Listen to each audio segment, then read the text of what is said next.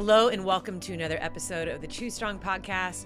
We are your hosts, Eddie and Sally McRae, and we are so grateful that you have decided to push play on today's episode.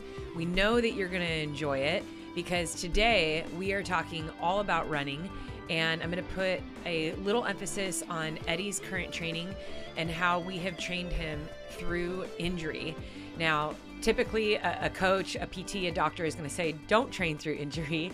Um, so I guess another way to put this is we are training through pain, pain that um, doesn't matter if you sit, rest, or move, which for some people who have chronic pain, uh, one of the ways that we communicate with people that live in chronic pain is you you have to learn to live with it. You have to learn to have it be a part of your daily life, and then you choose what it is that you want to do.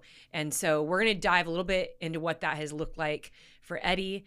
Um, thankfully, he is improving day by day, very, very slowly as far as that that um, nerve pain goes. But I am grateful to know that it hasn't gotten worse, and you've been able to put in some training, and you have the Surf City Half Marathon coming up this weekend. Uh, we also want to just take some time to give special shout outs to you in our Choose Strong community, those who have left some reviews, um, but also those who are putting the work in. And I know that's something that's really important to us that we take the time um, and talk about. So that's going to be Eddie. I don't know if we've given a name as far as the slot goes. Like, no, I think it's I don't know shout outs, just giving some people some love. Strong right? shout outs. Some strong shout outs. Yeah, yeah. I, I like that. Something yeah, like that. And then the people that are doing the work. Um, yeah, we'll come up with something. Yeah. We also got our dog making an appearance today. He's uh, rolling around on the ground right now with his bone. So if if you hear something in the background, it's probably Bear. Although these microphones are so good, I feel like it has blocked out that noise. Yeah. Whenever we podcast, he does. He's like a baby. He is. He does not like to be left alone anywhere in the house. And so if Eddie and I go into a room and we close the door, he will scratch and cry outside. So yep. he usually comes in and um and plays around on the floor. it's really sweet. Yep, another baby in the fam. We're matching, Ed. I know, I noticed that. How cute is that? We both got our uh representing do the work sweatshirts on. Do the work. I got me some goldenrod yellow and you got your your classic black. Looks good. Yeah, you want to talk about our, our shop, what we're doing this the weekend? merch shop, yes. This weekend, little flash sale. Got some uh, we got some new items dropping into the store and they're gonna be uh, on sale. And uh, man, they're pretty cool. We were just looking at them today and pretty pumped. So this weekend, keep your eye out. And if you are listening to this episode three weeks from now, you missed out. You got to be current. you got to be current on these episodes because if you are, you get you get to hear about the sales, you get to hear about the hat giveaways. But if you're three episodes behind, yeah, you know what? Maybe next time. Maybe next time. what are the new things in the shop? What's going so on? So we got some. Well, we got lanyards coming, and we got some uh, joggers right? Those little sweats, those are pretty cool. Got the do the work joggers. We got uh we got the um what are they called? The not the they're not zip ups. Yeah, there's a windbreaker. A yeah, windbreaker, right. yeah. Those look pretty cool. Those look really cool. And uh we got some black windbreakers with some yellow writing. It's gonna look cool. Sticker pack. Uh sticker pack, that's right. Stickers are gonna be uh coming in, put them on your uh your water bottles mm-hmm. and uh your laptops. And what else we got in the shop coming? I think well, that's all my favorite thing is oh yes the do the work shirt with the lion. The lion. Yes. I love the lion. That is, um, I know we released a lot of stuff with the skeleton on it uh, for do the work until you die, and we are releasing do the work um, with the lion in the future. We're also going to do it with the choose strong. We have had some questions, uh, quite a few in the community. People want to know when the choose strong merch will come out, and that is rolling out. We are working with the most legit designer on some new stuff, some branding. We're very stoked about the McRae brand logo. Yeah.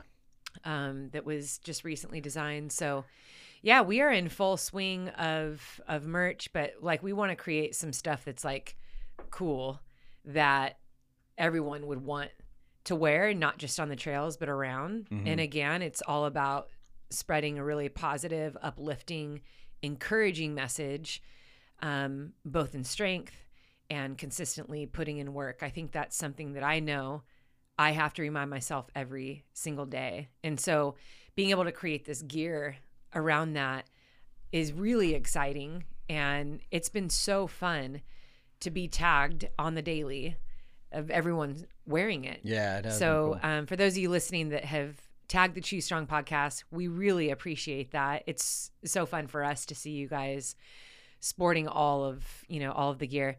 I do need to make a note about the yellow hat.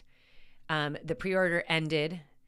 The hat will come again in waves, so um, it's not gone forever. It it will be several months though before you see it again on the shop.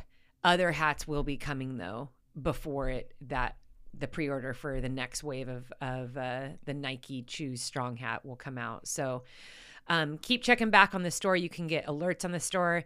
All links you can always find in my Instagram profile, but you know sallymcrae.com um, is always the best way to find all the links. Eddie, let's go ahead and say hello to everyone that has joined us. We have a lot of people that have just started their workout, and I thought maybe you could take a moment to give them some encouragement. I usually put on the coach's hat, but you're, you're pretty good at it too. I hear the way you talk to our kids. what do and I say? I'm trying to think. Like Uh, I, you're very encouraging to both the kids. I am, but uh, okay. So if you just started out, I see you. We see you, Yes. and you are putting in the work, Mhm. and that is what counts. Why does it look like you Just just start showing up. laughing right now? I don't Because you are. There you go. There's your encouragement, guys. Eddie's laughing at you. I'm not laughing at you. I'm laughing at myself. Uh, you know what? Good for you. You're out there, wherever you are. Maybe you're in the gym, Mhm. and you are putting up some serious weight right now. Right. And I do not want you to. You better call over a spot because if you're gonna laugh, I don't want that falling on your chest. uh, getting your reps in, I like it. Uh, man, yeah. Speaking just of putting in reps in, yesterday I walked into the gym. I'll have to admit, I'm a part of three gyms. Um, I got to change it up. yeah. And I walked into the gym. Within five minutes, I'm sitting on a bench, and this guy comes walking up to me and he shows me his screen on his phone. And it's our podcast. He's like, Let's go. I'm literally listening to you right now. That's and so you just cool. sat next to me. It was awesome. That so awesome. I didn't get to meet this guy because he, wa- he was very brief about it. And then he just continued training and he had headphones on. Yeah. Whoever you are uh, that was at my gym, um, thank you for introducing yourself and, and saying hello. Well, actually, you didn't introduce yourself. Thank you for listening to the podcast. Yeah.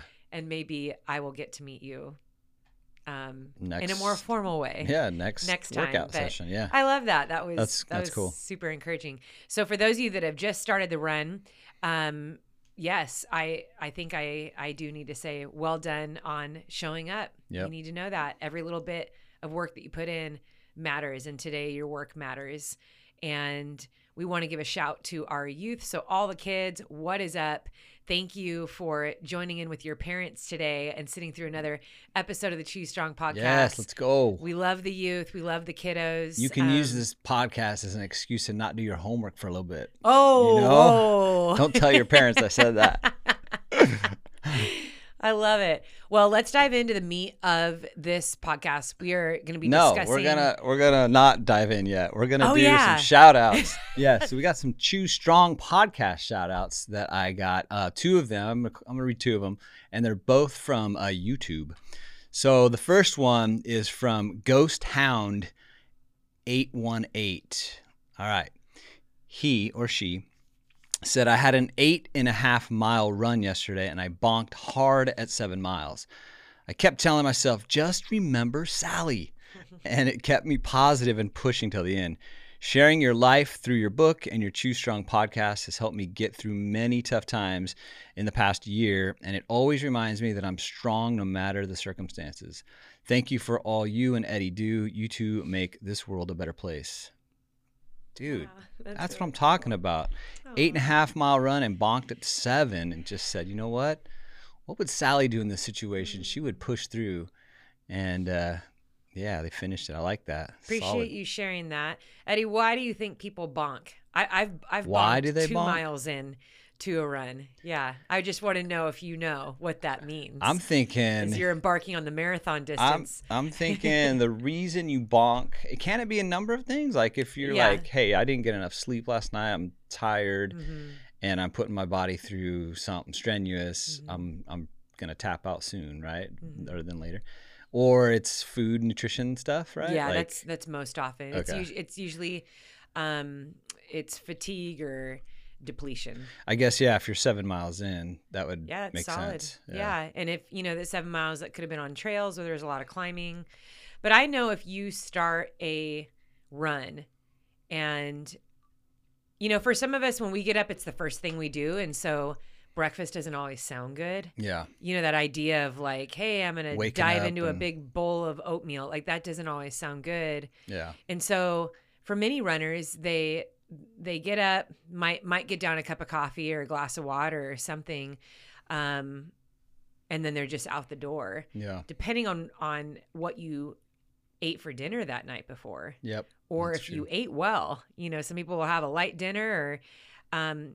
then you're just in this massive calorie deficit, and so you can start running and be like, "Wow, I'm really hungry. I'm not getting that fuel that I need." that the bowl of mind lucky charms was not a good idea yeah. So it can be that. It can be um, hydration, just overall, you know, fatigue, or it's hard to focus. It's hard to like, and it's real. I mean, bonking is real. This this doesn't have to do um, necessarily with your fitness, with how fit you are. It has to do with getting those calories in, making sure you're feeling the mind and the muscles Mhm. um, to keep pushing forward. So, um, on that topic, I like to encourage those that have maybe the more sensitive stomach in the morning or that just are not feeling eating anything. Grab a liquid calorie drink that has some carbs, maybe some electrolytes in it, um, and bring that with you. You will feel better on your run. If you're going, if you know that you're going to be out for longer than 60 to 90 minutes, that's when you should start taking in some calories just to make sure that you're you're fueling your run to be the best that you can be. So I know it gets tricky because certain people are are doing like these diets where they do intermittent fasting or they don't have breakfast till 10 a.m. and um, you know other people re- are really trying to keep track of the sugar and carb count and calorie count and so sometimes they feel that the sports nutrition throws that off and I always lean into focus on your workout as a standalone thing. What does your workout need in order for you to stay strong every single step? Don't look at what you're consuming in your workout as, oh, great, now I can't have breakfast, or, you know, now I have to cut the calories because you will perform better when your body has fuel in it. You will then be able to put out a better energy output, better intensity, if, especially if that's what you're going for. So, food is is fuel, but if you are planning on doing something that's longer to 69 minutes, you you got to have a plan in place to, you know, to take something in. So this guy, this guy or Mhm. girl bonked at seven and almost, you know, got to their eight and a half. Or I'm assuming, Yeah. yeah, they did get. Uh, you said when you bonk at like, say you got an eight mile run and you're like bonked, you bonked at two. Yeah. Like, what do you do in that situation? Maybe you don't have fuel nutrition. Like, do you just tap out and say, you know what, maybe next time? I'll share come tomorrow? personal stuff that I've done because there's a variety of things that I've done. I have driven out to the Laguna Canyons before, and I've been a couple miles in, and I've turned around and gone back to my car. Like that's how bad So the you bonk just stop. is. Yeah, where I just know there is th- this isn't an efficient workout, and I'm gonna have to come back to it another part of the day. I mean, I've done things where I've gone back to the car, I've eaten something, and then I go and try again. Coming back from bonking, much respect for this person that wrote in, is really difficult, especially in a race. It's Mm. really, really hard to bounce back when you have completely bonked. I mean, your mind is fuzzy. You might be a little bit dizzy. For some people, they get nauseous. Energy just feels completed from head, uh, depleted from head to toe. And so, what you can do if that happens to you in a race, especially in ultras, is you got to get to an aid station or um, hopefully you have a pack that has food in it. Slow down so that the you know you're not trying to push out all this Push, extra yeah. energy. Slow down and start fueling. Just keep on getting that fuel in. And then as that energy comes back to you, just keep fueling, keep fueling. Make sure your hydration is is there. It doesn't mean that you have to stop or all hope is lost or that you can't reach the goal that you did. You just have to use that 30 minutes to to regain that energy again. Um, but you know, I have I've had teammates before that are like they they bonk so bad the race was over. They're mm-hmm. like it just I wasn't able to do what I want to do, so now I'm going to go sign up for another race and and try again. Like that's how bad the bonk was. So um there have been other times like this person who wrote in where I have been maybe 15 miles into a 30 mile run and I realize, oh my gosh, I didn't bring enough calories with me. And, you know, bonking and mental toughness um, they tend to hit heads mm-hmm. because we can beat ourselves up because we just feel like, wow, I know I'm really fit. Um, I know I'm mentally tough, but this bonk is so bad, it's really hard to move. And so, what I've done where the if I have bonked like mile 15 in a 30 mile run, is I've had to slow down the overall workout. And then I'm like, okay, I'm going to do a hike run, hike run until I'm able to like get back up on calories till I can feel a little bit better and really just do the best with what I have. And I, I chalk that up to a lesson. I think it's really good to feel that and learn that in training. Um, it can be frustrating if you really planned on having a good workout, but you learn that it was valuable because now you're not going to do that on race day. Mm-hmm. And so every time that I've bonked, I've known exactly why I did. And most often than not, it's because I didn't have enough calories with me. Um, I, I did not do my hydration right, you know, electrolytes and things like that. And so I just learned to be better at that.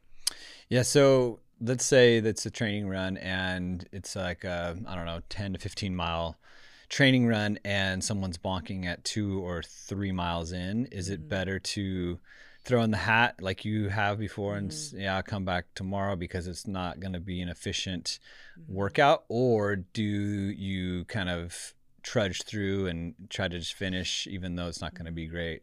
Or does it, does it like depend on I think kind of your training? Yeah, that's a great question. the, the times that I've walked back to my car, I've, I've went out for the run later in the day. So I, I went back home, I ate, or I went and got some food, like mm-hmm. went to a Starbucks and got oatmeal, sat in my car, had oatmeal, coffee, and then, you know, not everyone has that luxury and that that time frame to do it. Yeah. Obviously it's my job. So for me, I just I look at it differently. Like this is my job. I need to get a quality run in. I didn't prepare for it right. So I need to go fix that. And now I'm gonna come back to the trailhead. So um that's where I've had to fix the mistake the other time where I am, I realize, you know, if it's two, three miles, and let's just say it's it's here on the coast, I do slow down, and I just I immediately change what the workout is because that goes back to the something is better than nothing, and I've yeah. learned a lesson for the day. So instead of beating myself up, like, what's wrong with me? I'm so slow. I'm out of shape. Like, I feel terrible. Like, this sucks. I'm going back home. It is okay something's going on here. I thought I was going to have a good run. I don't feel great. Um, I was going to do a tempo run, but you know what? I'm just, I'm going to slow down my pace and, and we're going to get through this because this could happen in a 10K, but I kind of know what's going on. And I just know that tomorrow I'm going to feel better. I'm going to make sure that my night before a run, that I'm going to have a better dinner. Um, there's a lot of variables that go into it. And so I think if you're an early morning runner, remember that your last meal is very important to what you're doing the next day, depending on what the intensity is. Mm-hmm. So, an easy recovery run requires a different type of fueling than a three to four hour long run yeah. in the mountains. Um, it's it's also the same as if you plan to do a hard interval or a tempo workout or a hill repeat. You know, you need some solid carbs for stuff like that. Mm-hmm. You need that fast fuel that's hitting those muscles. That's hard work. So you can typically get away with lower fuel or no fuel. I know some coaches that are like, hey, if it's 90 minutes or less, all you need is water or all you need is a little bit of electrolytes. Uh, teach your body to be okay on 60, 90 minutes of nothing. And I understand that, especially if it's just a recovery run. Most of us can do like really easy pace, chill, enjoy the morning, and get home and have breakfast, and we're fine. Mm-hmm. But I think when it comes to your workouts, where you're trying to hit a pace, you're trying to hit an intensity, you have to think about what fuel is going to help me perform my best today? What fuel do I need to hit those paces, to get up that mountain, to get out for the long run?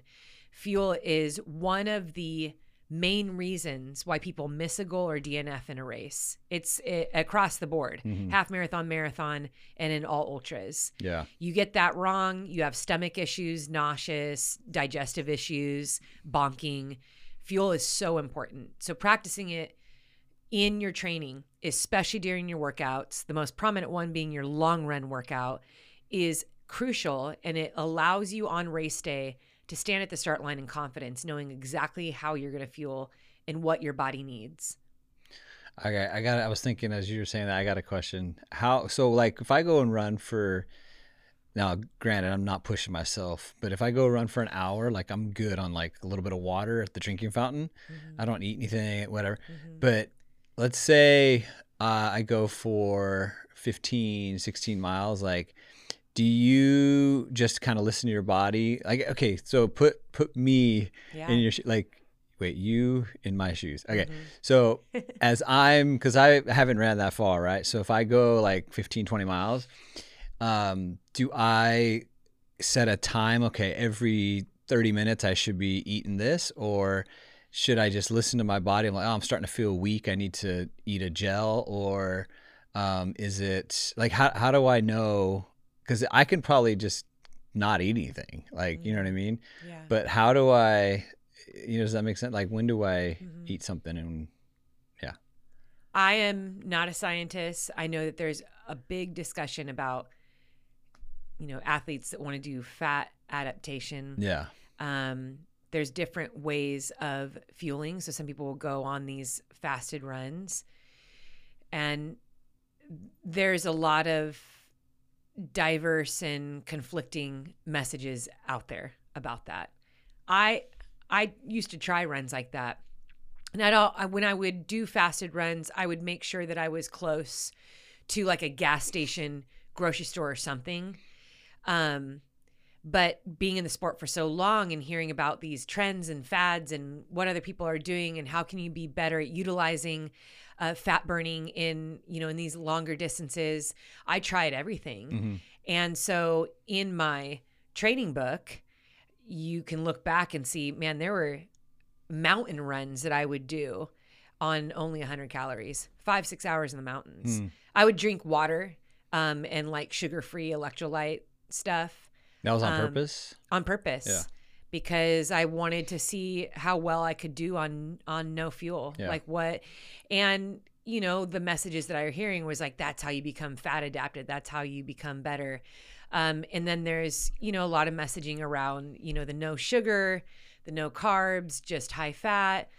Um, but then there's also high carb athletes and I have tried all of them. Yeah. And I've worked with several different nutritionists too. Mhm. So, what I have gathered over the years is that there are many diets and ways of fueling that make me feel horrible, but work so well for other people. Yeah. I need to eat. I, I love to eat, but also I, I realize that I, I can't perform my best unless I am continuously eating every hour. That's what I need. I need fuel every hour. Now, what's important here is I'm a 100 to 200 mile specialist. Those are the distances that I do. hmm And I'm not interested in depleting my body for 200 miles. I, I'm interested in being as strong and fueled as possible. Yeah. And I think that the body works well when it has fuel in it. Yeah. It's amazing though, because as we learned and showed people in these races, there were times I was going 24 hours with barely even able to get water down. hmm So I learned a lot about what human bodies are capable of doing. Like I was like, "Oh my gosh, I'm climbing mountains running these distances and I'm vomiting the whole time." Um, and then my body would do a reset and then by the end of the race, I'm eating burgers Yeah. and Yeah. and smoothies and getting down every type of nutrition that was out there. So this idea that you know, we it's not wise to go with with no calories. You are able to. Yeah. It's amazing what we're able to do. Yeah. I always felt better though once I was eating. And one of the places that I felt the best was in my mind. Hmm. Like I could I like if I didn't have enough calories, my brain was foggy Yeah. and I couldn't think straight. I would get tired. and I I think that it's finding the right fuel for you. I think there there's too much like having too much sugar can really cause some problems on your digestive system. I think it can cause crashes. Um, but I think a little bit of sugar in these long races was really helpful because you're you're using it, Yeah. you know, so quickly like a furnace. Mhm. Um, so someone like you, Eddie, if you're you are going to be embarking on your first 15, 16 mile run here pretty soon, someone like you, I would say there's there's a couple ways that you can get in fuel, and you want to think about it per hour. Okay. So the fuel that you're getting in per hour. If you already know that you're going to be out for more than 90 minutes, then you start fueling within 15 minutes of that run. But I always say you count your breakfast. So your breakfast is anywhere between 4 and 600 calories or maybe even a, a little bit more than that. Your breakfast also should be timed. You should remember how long before your long run are you going to eat that breakfast? Because the calories will impact that too. So if you get up and you have a big breakfast, two cups of coffee, but you don't run three hours later, well, that you're probably gonna go to the bathroom in, in between there, maybe even a couple times. Like Yeah. you've burned a lot of and used some of that energy already. And so, you know, 15, 20 minutes before you head out the door, have 100 calories. And that calories can come in a gel pack, it can come in a bar, it can come in a sports drink. Um, but then make it a habit and you can set an alarm on your most all smartwatches you're able to set a nutrition alarm now so if you wear a garmin you wear a Coros, and it'll just go off and it'll be like okay that means i need to take in 50 to 100 calories typically uh, the rule of thumb is between two and 300 calories. Everyone's different. Yeah. your your metabolism plays into that your body size your shape all all of that how you're utilizing those calories. That's like a, a good rule of thumb two to Yeah. 300 calories. I like to get 300 plus in if i can but i also have a lot of muscle mass. I, I burn calories really fast um, and i know over the years i've learned i just need more calories than um, than other people do and Mhm. so i've had to learn that on my own now if you want to get in all those calories at the top of the hour, you can get in all the top, all the calories at the top of the hour. You can also do every 15 minutes or every 20 minutes or every 30 minutes. Find where your belly is happiest. So, so if you have a really sensitive belly, I say, okay, you need to do an IV drip. And that's just little tiny sips. And, and this is good for people who get sick in the later stages of a race. Don't think about, oh my gosh, I'm nauseous and I have to get in a whole gel. There is no way. Okay, you're not going to do that. You're going to just take back a little bit of the gel and immediately drink some water with Yeah. it. Immediately. And you can get in your calories a lot better if if you do that. Um, other people, ironclad stomachs, and so they can take back two to three gels an hour or a whole bottle of nutrition an hour. And I think again, you're going to learn that on your long runs. Everyone is different. It it is advantageous, and if you do have the funds to do this, you can go get tested in sports labs. They can figure out how many calories you need an hour. They can figure out what your sodium needs are. Um, I think you remember. Remember, I got my sodium tested before Moab. Yeah. Um, and so, you know, these little tests can kind of help you zero in on what it is that you need because there are standards that you're going to find. And just like I did, I just said 200 to 300 calories an hour. That's so general. Yeah. And, um, you know, but at, I feel like at the minimum that that is what you should be getting in, especially if you're running. So when you embark on endurance, this is actually one of the toughest things for athletes um, who are maybe coming out of 5K, 10K, or they're coming out of di- other sports, you know, that have half times and quarters and breaks and sidelines. Yeah. You know, to think about movement for two, three, four, five hours, you need fuel, and that doesn't feel good in the beginning. It's really awkward to carry the food, to eat it while you're running. Yeah. Your body isn't naturally going to like that. So you have to train it. Yeah. And the long run is your opportunity to do that. There's nothing more um you know, I know it can be frustrating for really fit athletes, especially. They have great fitness, great training, and they're so excited for race day to hit this time, but they failed to practice their nutrition. And halfway into their race, they're walking Hmm. only because of nutrition, not because they were fit and weren't Yeah. consistent. It's there are so many parts to training that are valuable, and there's always something that we can work on, whether it's gear, nutrition, pacing strategy, um, you know, different workouts, you know, doing your PT exercises, your mobility exercises, your strength exercises. I mean, your sleep. There's always something that we can work on, and that will never ever end. So, um, nutrition is one of the most important ones. Your Yeah. everyday life nutrition, and then your training nutrition. It all impacts how race day is going to feel for you. Yeah, you said something interesting too, where I mean, we were talking about the other day, where one diet is good for one person, but it might not be for another. How Yeah. just how our bodies are wired and Mhm. created, how certain foods just don't go well. And Mm-hmm. because we, we were, I was watching that documentary of. I love food documentaries, but uh, the one on Netflix where it had um, the identical twins and they're feeding them, you know, the same thing to see how they would react and stuff. What was But that one called? I'm trying a to remember. Yeah, I can't remember what it's called. Uh, but anyways, yeah, I just thought of that when um, you were talking about the nutrition stuff because it is such like a unique thing, right? Like Mhm. how our bodies will react and, and handle timing and whatever. So, all right. Well, anyways, shout out to Ghost Town for uh, giving the Choose Strong pod, podcast a shout out. Thank yeah, you. Yeah, we do appreciate that. And I, I do want to kind of put a button on that because it is probably one of the most common across all running podcasts, fitness podcasts. Nutrition and diet will always be a buzz Yeah. topic. And I, I always do my best to convey my stance on that overall topic. And that is, I do not adhere to any one diet. Yeah. I just don't believe in that.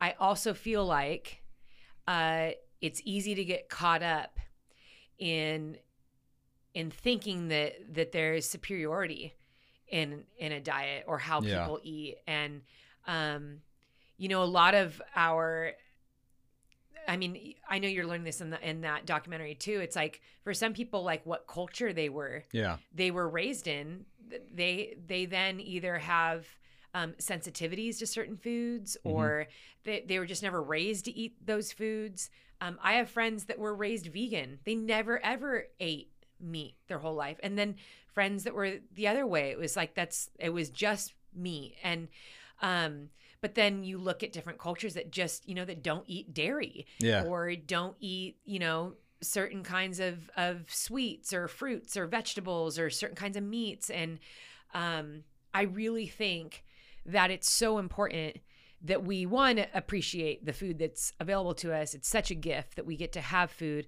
but two, food should never make us feel bad and it should never be a platform in which we condemn others Yeah. and um and i think a, a piece of that comes from a very personal place if you've read my book i talk a lot about that it's a um we were not the family that could go and shop organically Mhm. and every a lot of what we ate was processed food i don't think i even had like real cheese until i worked at a sandwich shop Mhm. and we got to have a free sandwich on our shift. Um, and I didn't even realize there's so many different cheeses, you know? So I think that what was important to me and what I understood was when my mom got sick, the doctors said to her, um, you need to eliminate all of these things. It was pretty much everything that we ate.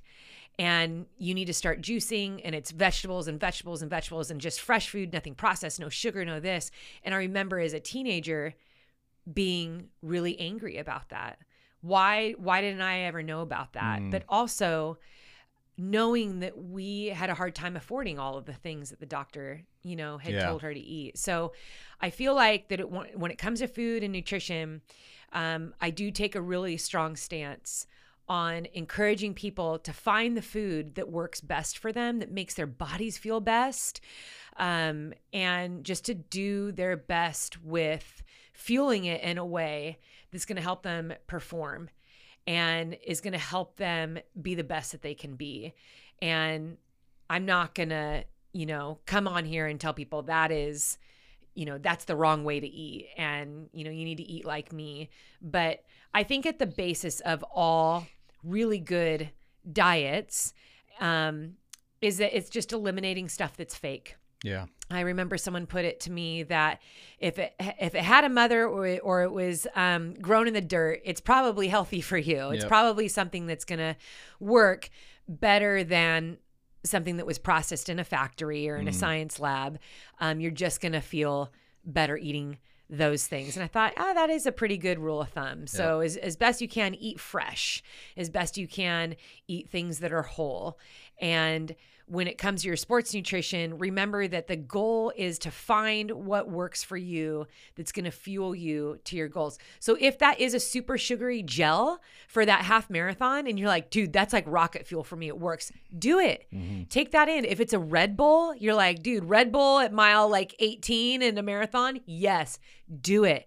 Um, keep it personal to you. Find what works for you and i think that it that will be always an ongoing journey because i know eddie you and i have joked about this how we ate as college athletes yeah we can't eat like that today. Nope.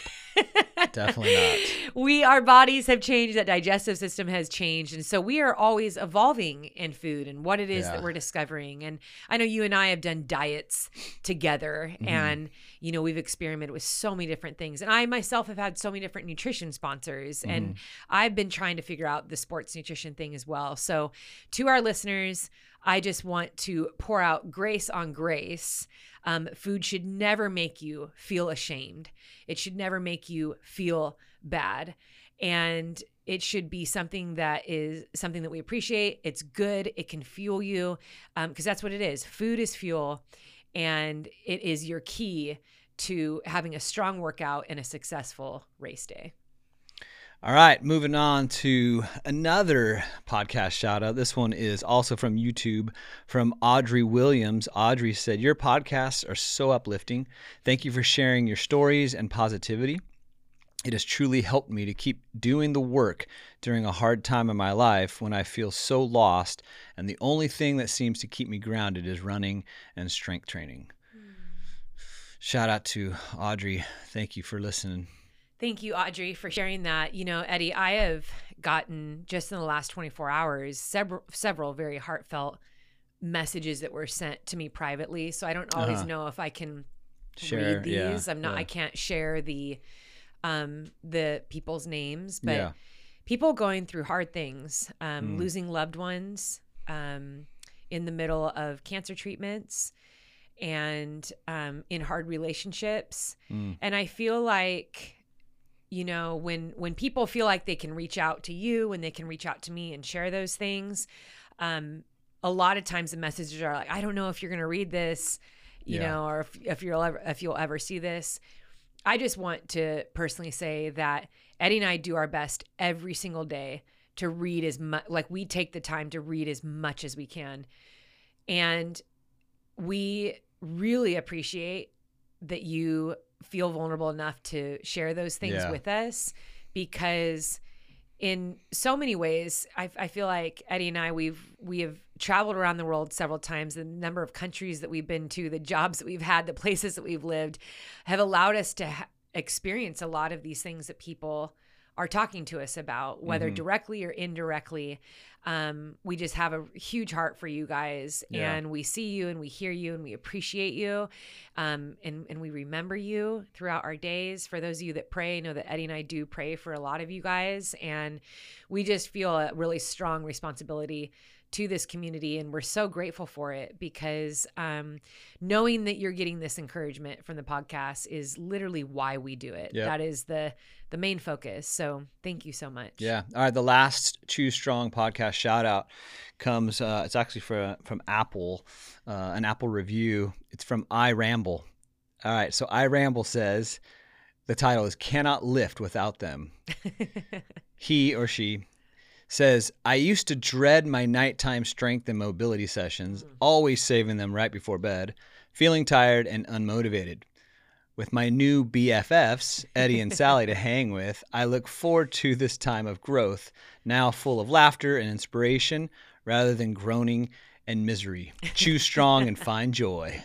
Wait, what's Love the handle? That. I ramble. Okay, I ramble. We are giving you a shout. If you are lifting right now, let's go. Let's go. I let's ramble. Go. Nail that. Hit well that mobility. Put, well done putting in the work. Jeez. Um, I know for me, I I love a good strength session and mobility session in the gym. But I'll tell you what, did did they say that it was a night session? Yes, yeah, it was Okay, uh, right before bed, Yeah. feeling tired and Yes. unmotivated. Yeah. Yeah. I mean, who, let's all raise our hand for that one. Who My hand's feels up. that at the end of the night, especially if you um, are working a full time job Yeah. and if you have kids? Yep. I know what's what's the the off time for you, Ed. I know by the time I hit eight, I'm I'm done. Yeah. I am like I'm just in chill, kick my feet up mode. There's no more work. Yeah, There's yeah. like I'm I'm I'm done. Yeah, I'm like nine ish. yeah, nine o'clock. ish, yeah. I think once uh, to then say I'm gonna go and lift in the gym. Yeah. Yeah. Well, you know, so as I read this one, I just thought of my I can relate to I ramble because last night after a full day, you had me go run eight miles. And It was a workout. yeah, you know, it wasn't just like some, some on and off. It was I couldn't just walk it. Let's just say that. no. So you had me go run eight miles, and I it was at night, so I was like, okay, I'm gonna go to the to the gym to do this one on the treadmill. So I definitely didn't want to do it. I was obviously a little unmotivated, but uh, it wasn't the Choose Strong podcast in my ear. But what got me through that that eight miles, and actually a lot quicker than I thought I was going to do it, was I uh, started the Hulu show Welcome to Wrexham. Now that show is amazing. I'm only three episodes in, so I watched three episodes in that eight miles. Who recommended Um, that to you? How did you even? A buddy of mine, Brad, that I Brad played. Davies? Yeah, Brad Davies. Let's I go, played, Brad. played soccer with uh, in college. He uh, he he told me that I'd love this. Uh, Welcome to Wrexham, man. I'm I'm hooked. I, I'm I'm a big fan. about to get a jersey already. I'm only three episodes in, so. Uh, but that got me through my eight miles last night, kind of like the Choose Strong podcast does for I Ramble, you know. Anyways, anything to get it done. Sometimes, sometimes right. you do need that external motivation, and sometimes a good show is going to help you pound out the Yeah. miles. I am impressed though because I gave you a workout, and you actually did the workout faster than I prescribed it. hey, I nailed so it. I nailed it. something about that show. Are I think gonna, it's the show. It's definitely the show. It's a combination of Ryan Ryan Reynolds and soccer, and it's just it's just right up my alley. You know, You got a little man crush on the Reynolds. I think no. Everybody everybody says I look like him and I'm funny like him, so I just have this connection. who's everybody? I don't know. I'm not gonna say names, but a lot of a lot of people have been saying that.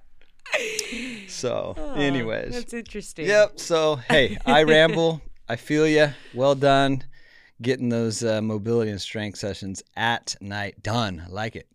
All right. So let's move into some uh, shout outs to some people that are doing the strong love, strong body, and strong minds. Um, I, I chose one. I think you're going to appreciate these.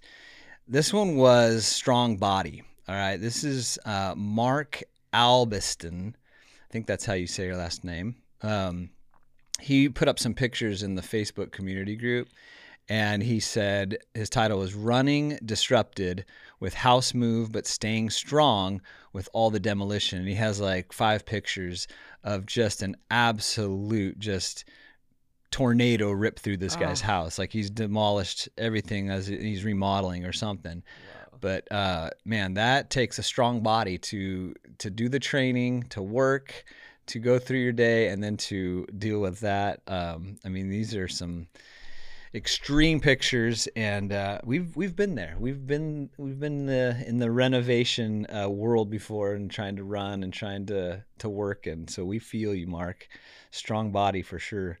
Um, He put Well the done. pictures up in the Facebook page. yeah, I need to check those out. yeah, that's I, pretty good. Mark is his name. Mark, yeah, Mark, I love renovating, and yeah, it is that is on Eddie and it's on our dream list to our bucket list. yes Wait, what is to renovate? to get a little place, a little piece of junk of a house and renovate it.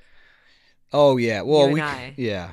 I, I love the renovations. Now that we've Li- living living in them though it is hard That's a nightmare. especially if you have children pets the it it's just you wake up and that's what you see yeah. you see everything out of place Yep. you see everything incomplete and it's dusty and dirty and and it feels kind of like a burden on your shoulders. Like this is going to take a long time. It's not just, it's not like sweeping up the floor in your kitchen and doing the dishes Yeah. at the end of the night. This is, it's months of, of work. Yep.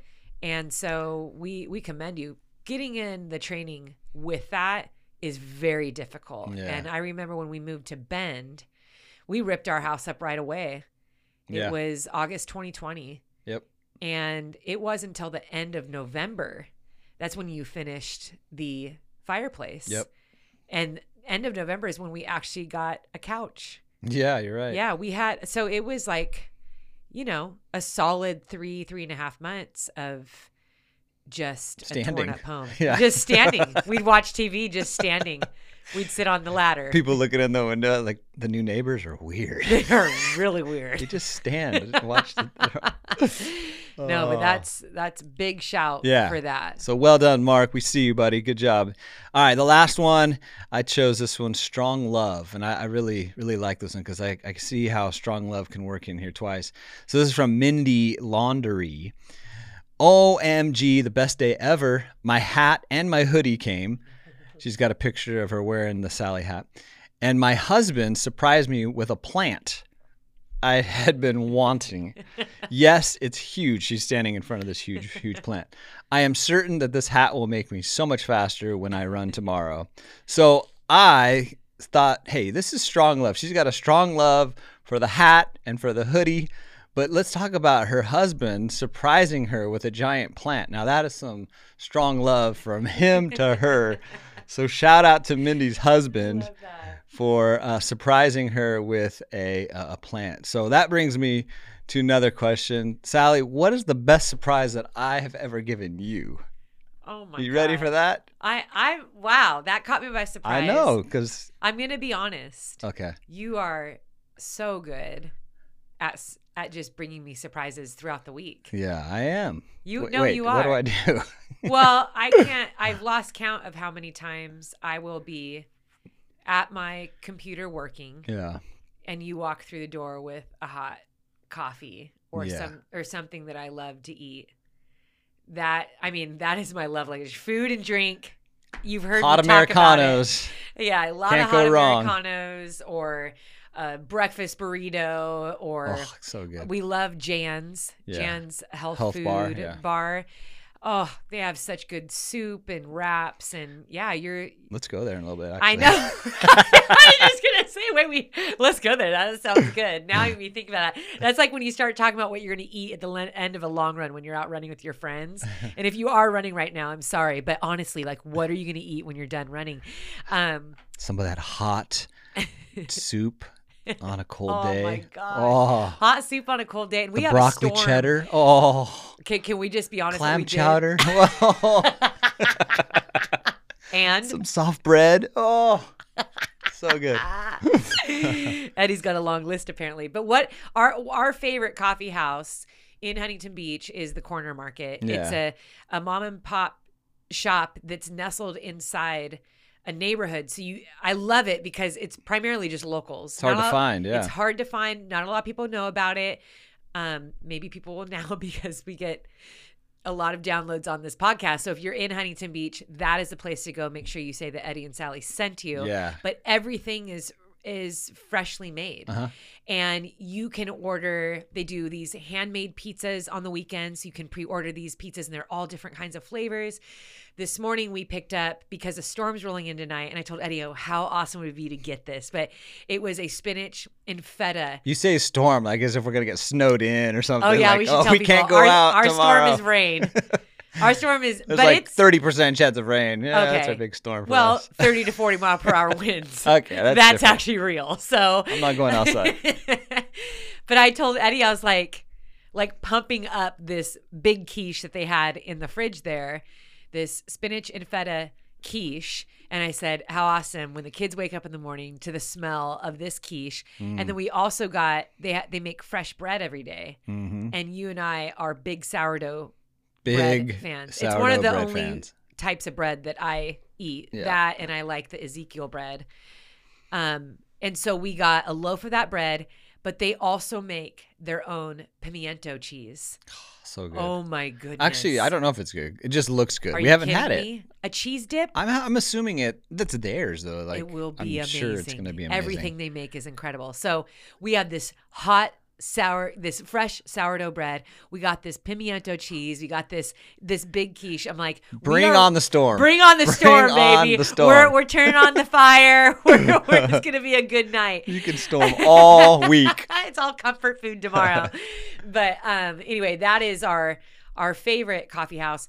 Eddie, Yeah. you, the gifts that you have brought me over the years, I I don't know if there are very many um, that stick out to me more than when we got engaged. That is still my favorite gift of all time, and that is when you, with your own two hands, took a golf ball, cut it in half, stuffed it with velvet Mm, and then placed in there the ring that you designed to propose to me. That is still that golf ball. I still have it. yep. I love it. It's so original. No one else is very original. has You're right. one, and um, that's probably one of my favorite gifts. Also, I'm just going to call you out right here. He also Oh, wrote no. me a song and surprised me on our wedding day in front of 400 plus people and sang to me this song that that was his wedding vow. That's right. So I do I, don't know that. what can top those things.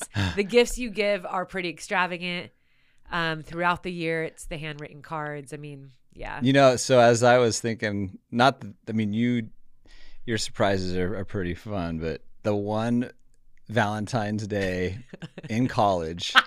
I know you're so gonna say it. thinking back, I was thinking of this when when I was writing that question to ask you, but I was thinking, man, that like okay, so Sally our- for Valentine's Day when we were dating in college, she like had me go to like the mailbox on campus and uh, she went with me and it was like this tiny little mailbox and then in there it said oh you have like a package or whatever and the package was this four foot It was a cardboard refrigerator box. refrig- but it was like a, a smallish four feet is pretty big four feet probably by two feet right i mean Yeah. it was a big size box and she put on the outside red pink uh, like cardboard paper right um, and put some hearts on it and uh, it was gigantic. And so i'm pulling it out. They're they're giving it to me. And sally's just like looking at my face like and i'm just like so embarrassed i'm like So oh my gosh like what it was I could- everybody starts looking Was it was like lunchtime? It was our first year. I don't remember. And I remember thinking, "Oh my gosh, he doesn't like this." And then I I- was like, "He's so embarrassed Well, right now." Yeah, I mean, because so it was gigantic, it was colorful, and then you open it up, and attached to the lid of the cardboard is like these balloons come up.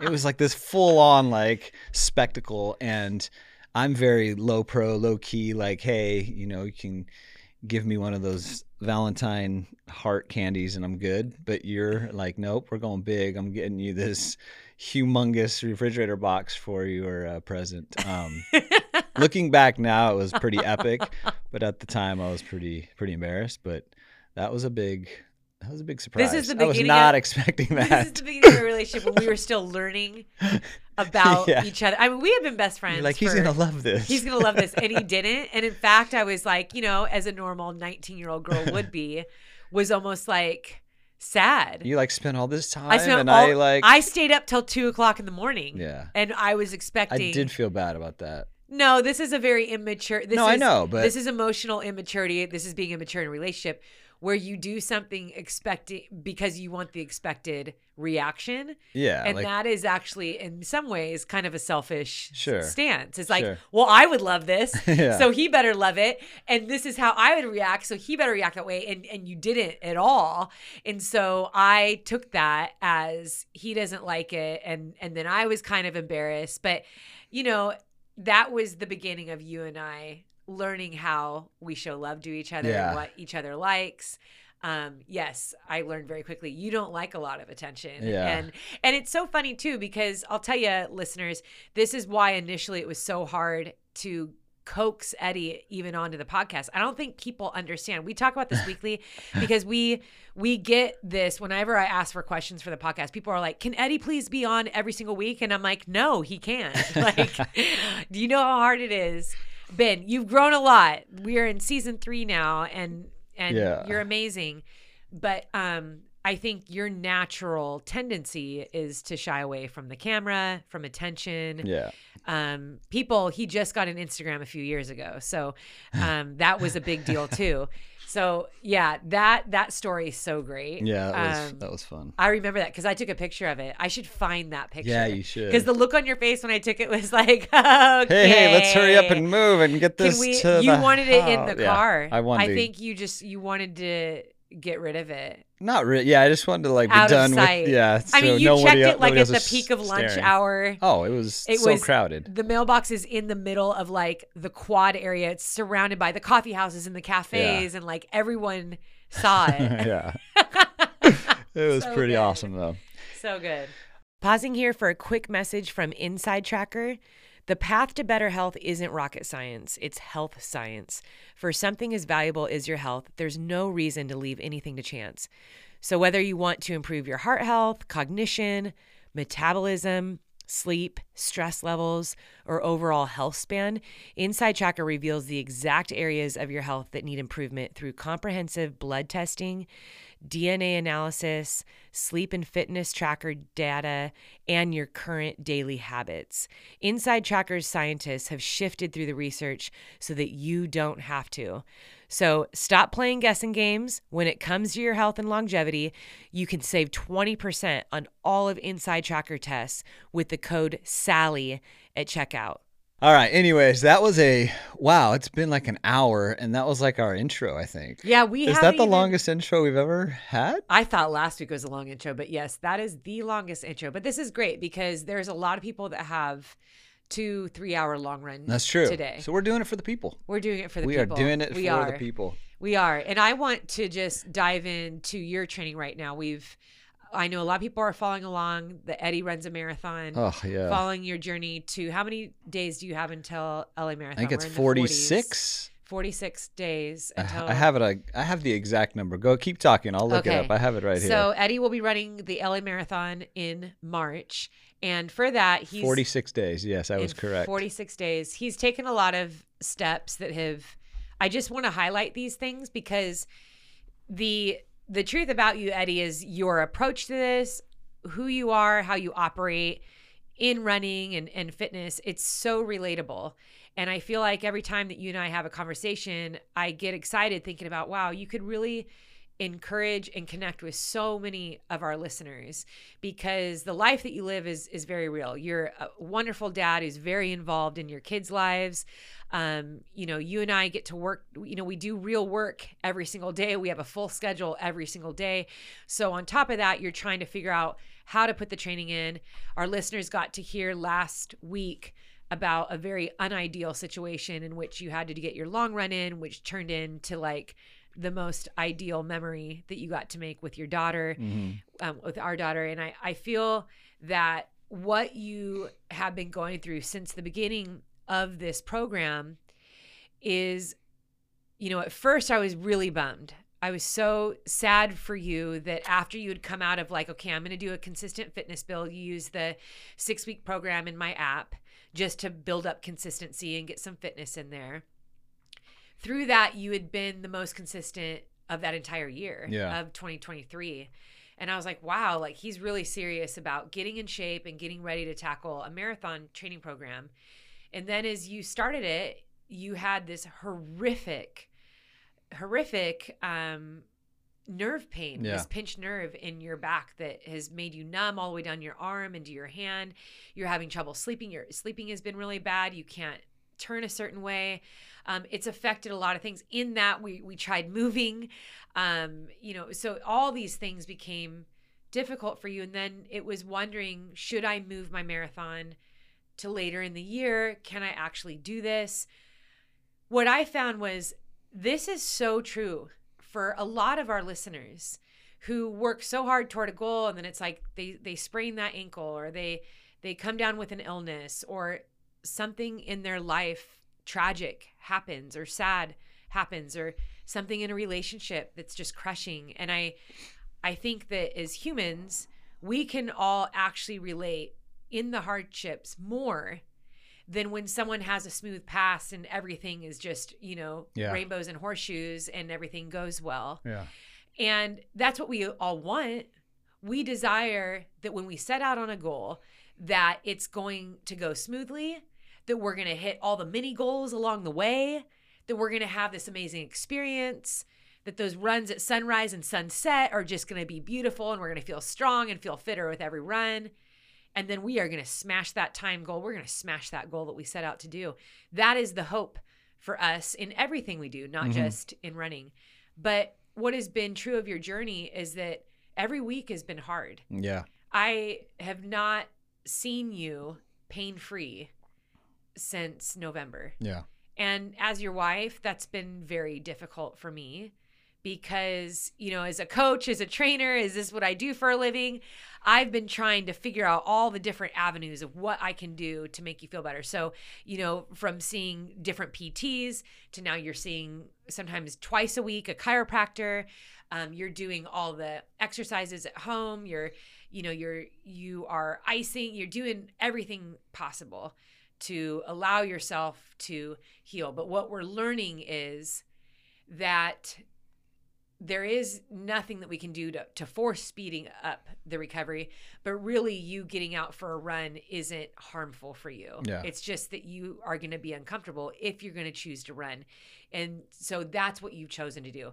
Now, obviously, if it was like, oh, you, you, tore your hamstring and you're like i'm going to push through this i'd probably like pull back on that and be like Yeah. well we don't want to rip the hamstring off the bone Right. like let's let's maybe like revisit this but there are people that are listening who have similar situations where you know maybe they have like a neuroma in their foot and it's like there's nothing to be done about that so you're either going to choose to live with the neuroma and have it be a part of every um, workout that you do and it's not really going to change either way um, or you're just not ever going to do the things that you love anymore Mhm. because of that neuroma Yeah. um, and and like me i know i've talked about my spine and and different things that i've dealt with that's why i strength train so much um, so that my back won't hurt Yeah. so that my back won't be a factor the hips and the back um, that's just the way i was made and and so i can make it the excuse or i can learn to get as strong as i possibly can and and push through that so listeners can relate to this Mhm. um, and so I want to kind of dive in a little bit with what we've been doing in your training. I want you to actually share about that, what the Mhm. week is always like for you. Yeah. Um, having me coach you through this. And then I'm we're just gonna kind of dialogue back and forth because it is something that I know we we tend to be very fearful of pain and discomfort. And I even know every time I put out um, an episode on YouTube talking about the 200s, and the most recent one, if you haven't checked that out yet, on my personal podcast, Sally McRae, um, I'm sorry, my personal YouTube channel, I just put out the lessons I learned in in racing the Grand Slam, and one of the things I did focus on was the choice to push through discomfort or not. And I'm always getting comments of people saying, "Aren't you worried about destroying your body? Aren't you worried about doing permanent damage? Aren't you afraid of, you know, really doing something wrong?" And when it comes down to it, the the very simple answer is everyone is unique and different, and only you can feel your body. The best doctor in the world can't feel what you feel. Mm. And the more that you listen to your body and you get to know your body and you test it in little ways, the better that you will get at understanding how to operate. So, first, um, I want to start at the top and just say, how has your training been for you in the last couple weeks? And then we are going to talk about what we have been doing specifically to get you where you are today because we are just a couple days out from doing your first race of 2024, which is a beloved race that you do every year, whether you have trained for it or not. And Yeah. that is the Surf City Half Marathon, which runs right through our neighborhood. Yeah.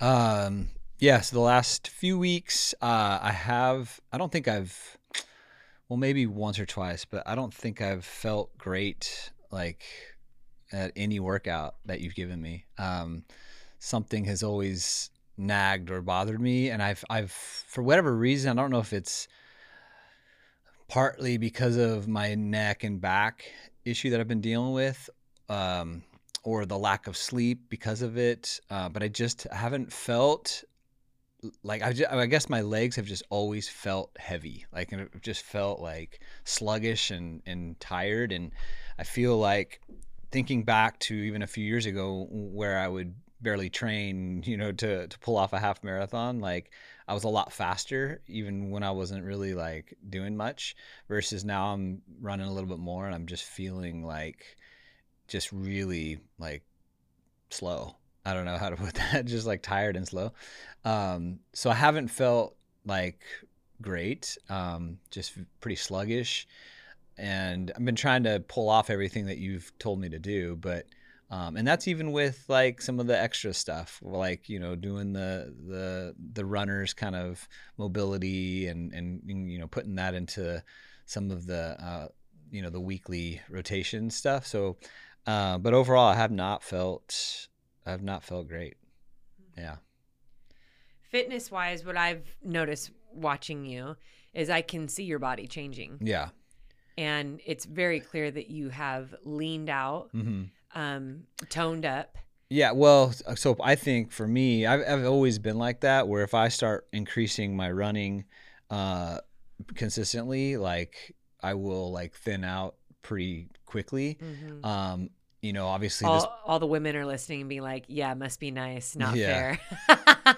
well, and I Eddie's yeah. always had that like metabolism. There's like some That's memes going around where it's like. Gene that's the McRae. Yeah, yeah. It's it's the, the McRae gene. I feel like I remember too, uh, like postpartum with both the kids, and trying to get back into like a, a healthy space where I you know the joints didn't hurt and you know i had a lot of weight to lose with with both the kids but i remember i used to tease you about that yeah. i'm like must be nice like yeah. you you try to get in shape and you like you stop eating chips for a week and you yeah. drop like 15 pounds like it's just not fair um yeah, no I, I think to your point i think it's because you know i've been consistently running i have not been lifting which I usually do. Like mm-hmm. I'll, I'll do at least a couple times, you know, a week that I'd be doing some type of like, you know, bench press and you know back stuff or whatever arms but i haven't done any of that so um, obviously i've, I've thinned out because of that and this actually a whole this whole past month i haven't had any alcohol, which you know isn't like a huge. I wasn't like a drunk before, but yeah. like you know, every, every now and I then think, you'd have some red wine, right? So I yeah. think take cutting that out, and you know maybe being a little bit more, you know, cognizant of what I'm eating. Mm-hmm. Um, not like super strict, but like just kind of keeping an eye on what I eat. I think all those obviously uh, contribute to um, you know the way my body responds, and uh, so I don't know. I, I I feel like yeah, I feel like I'm getting fitter for sure, but um, just have not felt felt great. Mm-hmm. So so I'm gonna break down a little bit my approach, and I I feel like this is where listeners can gain a little bit more insight into how I've been training you because yeah. the goal for me was to create a plan which was going to be called Eddie's marathon training plan that was going to go in the app. Mm. So I was really excited about this. And now I'm like and now I can't make that because the training program that I have constructed for you is so customized and it has to be like every couple days I can give you something. Yeah. You know, usually I like to, okay, for the next two weeks, this is what we're doing. But we have had to take it day by day. Yep. And that is what I consider to be patient training. And sometimes it can feel very um what's the word that I that I want to use? You you can feel very uneasy mm-hmm. in that because if if you don't have the confidence of a training plan that says, all right, this is going to see you through to the next two weeks. This is what we're doing. This is the projected. But you understand that like everything weighs on how I feel when I get up in the morning. And and that's hard. Yeah. It's hard to to only focus on okay, I have to. Well, I don't want to say that it's hard to only focus on that one workout, but it, it forces you to discipline yourself to not think about anything else except that one workout. Mm-hmm. If I talk too much about 26 miles right now with you, that's overwhelming. Yeah. And can bring a lot of anxiety for you yeah. because how you're feeling right now is if I said you're going to run 26 miles right now, that I'm screwed. There's no way. Absolutely no way. However, I I can honestly say that at the end of November, you know, last year, which was only like 12 weeks ago, Yeah. even the idea of you running 8 miles was out of the question. Yeah. And now we're going to be hitting your 15 16 mile run Yeah. coming up. And so to know that even though you're uncomfortable right now, but you look back at how much you have progressed, how much improvements you have made is incredible. But Mhm. the only way that you were able to improve was by taking it one day at a time. Yeah. Because we have had a lot of days where I've had to say, okay, you're just going to go ride the bike. Yeah. And that I know for you, because you've been an athlete your whole life, that doesn't feel like you're doing anything. No, that yeah. feels like, how am I progressing towards a marathon when all I'm doing is riding a bike?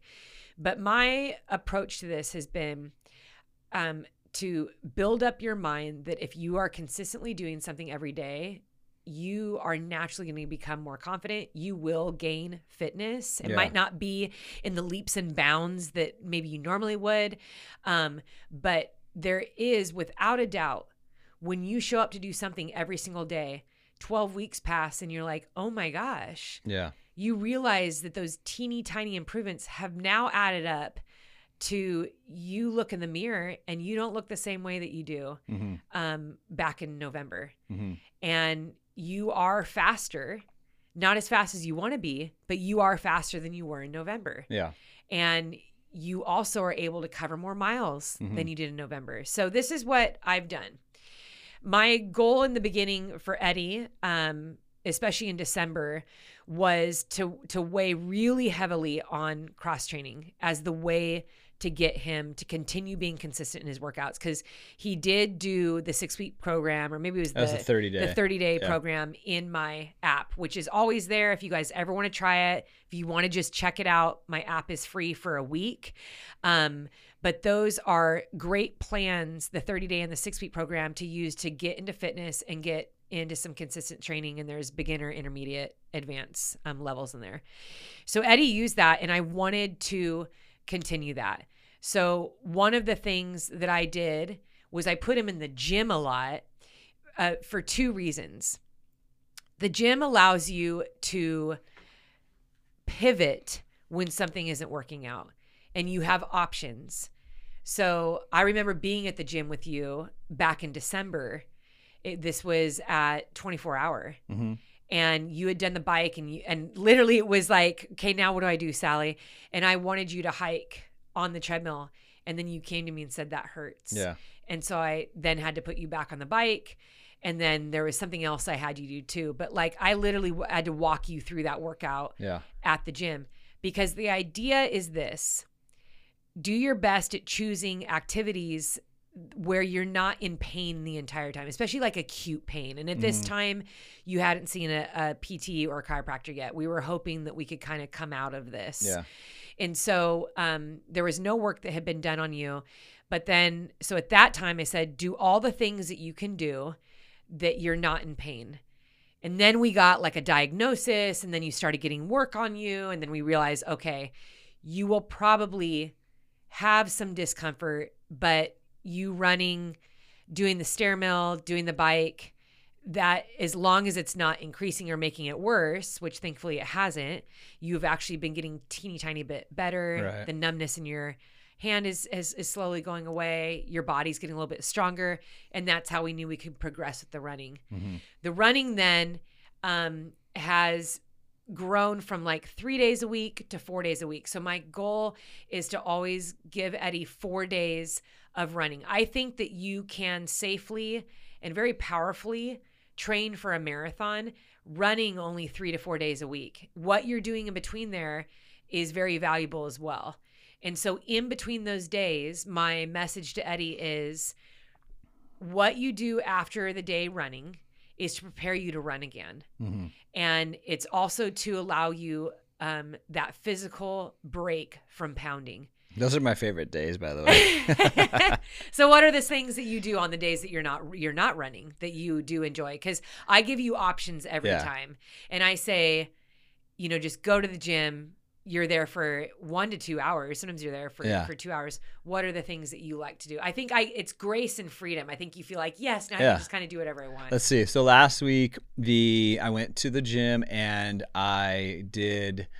I think I hiked for a little bit, like you know, just walking on the treadmill, uh, and then I did a little bit of the bike, and then I remember doing um, some some of the knee and you know exercises and uh, the step ups. Um, and I went in the sauna. Um, you know, just I think I did uh, some stretching and some rolling out, like, and that you know took an hour, hour and a half. Um, but it was all very like whenever I was I was wanting to do something else, I was did something else, and it was very low impact and uh, very low key. And I just I, I just love love doing it um, on those days. Yeah. And that's what a, a gym is great for Yeah. because you have five different options for cardio typically. You know, you have ellipticals, rowers, you have a treadmill, you have a bike, you have the recumbent bike.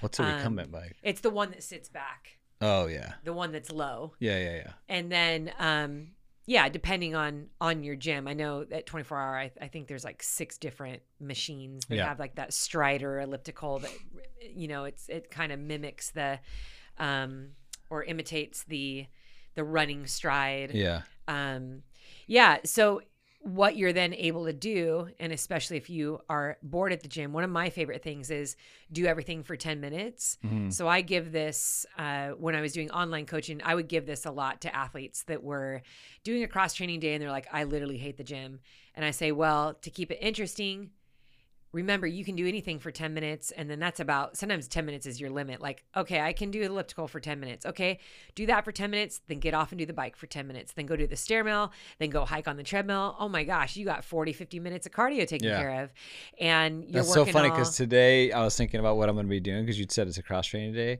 and I was I already wrote down I'm going to do 15 minutes on the stairs, 15 minutes on the bike, 15 minutes elliptical, and 15 minutes hiking. it's awesome That's an hour, yeah and then I'll go do the stretching and stuff like that. That's perfect. And I love stuff like that because you're working different muscle groups. Yeah. Um, mentally, you're able to stay engaged. Mhm. You know, that's a big thing too, is it's really easy to lose touch of our workout and really what we're doing when we are bored or we don't like it. So if you don't have any enthusiasm, you're not going to put effort into it. But Yeah. if you know, like, I'm just doing this for 10 minutes, like, all right, I'm going to pick up the pace a little bit. It's only 10 minutes. And the beauty of those th- those four things, those four exercises, I can watch my Welcome to Wrexham the Look whole time. that. So Look at that. bonus. It's a that's, bonus. That's actually really what he's looking forward to tonight. That's why he's got this big smile. He knows I think I'll be at the gym for two hours yeah. tonight. hey, no judgments. No judgments. So that's been a, a big focus is daily customized training. yeah. We check in. Eddie typically asks me every couple days, okay, what am I doing the next couple days? Um, we check in with the body and check in on his running.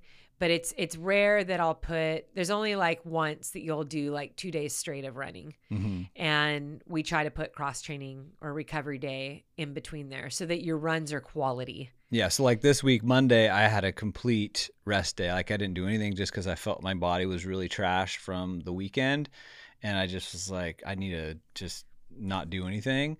Uh, and then Tuesday was the eight miles that you had me do a workout with, um, and then today will be a cross training.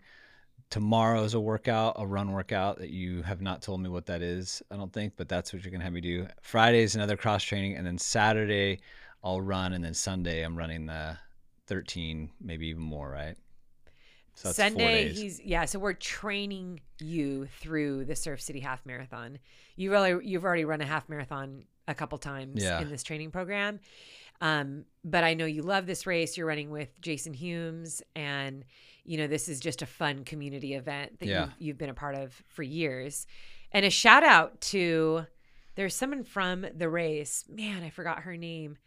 Um, who works for the race Oh, yeah, and is you should- excited to see us there. There's a few other people in the community that are wondering if we're going to be there. So yes, we will be there. Hey, Carrie Um, and Gavin Prince, shout out to them. Yes, that's they right. will be there. Some That's friends right. of ours. Yes. I think this is going to be Gavin Prince's first half marathon. it is. Yeah. and I don't know if they're going to run it together, Oh yeah, but they're going to be at the start line together. Yep. So It'd be good to see them. Carrie's one of my best friends, one of my best life friends, and her son uh, is going to be running the half marathon for the first time. I love that. It's a family affair. Yeah. So we are going to be training you through that. You will um, run some additional miles later in the day after the half marathon. So it's this is a big week for you. This is probably one of your biggest weeks of run training. Mhm. You have um, three workouts, not high intensity workouts, but um, a, a a run workout is when you have specific details to hit. Wait, what am I doing tomorrow then? You're doing a fartlek. Fartleks are fun. It's Swedish for speed play. So we'll we'll dive more into that Okay. t- tomorrow. Look at his face. Is like I'm what? like, what? Yeah, Okay. you'll Uh, love it. Fartleks are um, different from intervals. See, intervals have structured work and structured rest. Fartlek That's what I did last night, right? Yes, that's what you did last night. Okay. Um, you you did a couple miles on, a mile off, a couple miles on, Yeah. mile off. So, and you ran it faster than we had discussed by 30 seconds. So that was super cool. Yeah. Um, very, very encouraging. Now, Eddie, I think um, one of the points of discussion that I want to tie into all of this is if you continue to feel the way you do, I know that your legs feel heavy, you're not, this isn't ideal, you're Yeah. battling discomfort. Let's envision that your race is next week Mhm. and that is how you're going to embark on your marathon. Have you considered some things that you're going to be telling yourself, or what is your, going to be your mindset going into the marathon? What are some goals that you've been thinking about having for this race? I'm gonna look around and just say, you know what? If that dude can do it, I can do it. There's enough people at the start line that you can do it. Come on now, do our listeners, how many times have you been motivated by that? You look around at someone that's literally 40 years older than you, yeah. and you know they're they're telling you that this is their 80th race, and you're like, okay, if you can do it, I, I can do do, one. it. yeah. Honestly, like as funny as that is, like that that does give me like some encouragement. Like just knowing that like, you know what, there's thousands and thousands of people like lining up. Like I don't need to know their their prep and what they did to get here, but um dude, I, if they can do it, I can do it, you know. And because I've, you know, I didn't maybe prepare the most that I wanted to, and you know how I wanted to, but um, you know, I didn't just like wake up this morning and decide I wanted to run a marathon either, right? Like, so I'm in between, and I can, I can pull it off. So I think that you know will will definitely help. Um, but other than that, I don't. I haven't really thought about what I'm gonna. Be, yeah. Well, sometimes it's best to set specific goals when you're three to four weeks out from a race. Mm. And um, but you can also set goals when you sign up for that race and then you assess and reassess. I think that's very wise. And it's good to have an A, B, and C goal. So Yeah. for some people, the A goal is, you know, I would love to finish in this time. time B goal yeah. is I would love to be in the top 100 in my age group. C goal is like I I want to finish. Like that's Yeah. the most important thing to me. I just want to get past that finish line and get that medal and say that I completed my marathon. I think that's where I'm at at this point. hmm You know, Is I- wanting to finish. Yeah, just wanted to finish. I I mean, like you said, it's like even just this past month, I've been slowly starting to to actually train for it. So, I mean, obviously, that's not enough time to pull off like uh, what you want to do in in a marathon. So, um, given the limited amount of time that I've been able to actually train, um, you know, it, I I feel like just completing it will be a success for me. Uh, so I've kind of put time frames kind of out the out the door, um, especially just kind of how I've been feeling lately. So Well, I Um, think I think that is a really good point. And I do need to highlight though that this situation isn't oh well, I hurt myself, so I'll just see what I can do on race day. mhm. The truth is every day you've been doing something. yeah, Every day you've had a focus, whether it is a recovery day or it's a run workout or you're doing that cross training. This is by far the most consistent training I've seen you do in, in many years. yeah, you're right. And that is something to be celebrated. Yeah. And for our listeners who have encountered whether it's injury or just setbacks or there's something um, outside of the training that's keeping you from doing the training that you want i'll say it again you have to celebrate the things that you're doing right Yeah. and this idea that to do your best with what you have with what you're given in that season at that time. See seasons come and go. The way that you feel today eddie you're not always going to feel this way. Mhm. eventually the back is going to get better. Eventually the nerve stuff is going away. And you know what? There there's also a possibility that that's something that you'll have to deal with for the rest of your life if it I comes and not. goes. Yeah i hope i hope not too. And you're working really hard at at um, taking care of it. So i'm really proud of you that because that's a lot of work. It's a lot of work to plan the doctor appointments and drive out there and take care of them and do the pt exercises. I mean that's work in it in itself. And for a lot of us um, it's easy to settle into the discomfort and just make that the new normal for our life Mhm. and realize yeah i'm just going to kind of limp through this and we don't we don't take the time to take care of ourselves and the thing is is that you listeners you deserve to take care of yourself. You get one body. Mm. you get one shot. And there is always something that we can all work on because our our bodies do deteriorate every day. And our bodies they break down they rebuild they break down they get older they age and it is our job to take care of our machine Yep. and to do the best with it you know as best we can.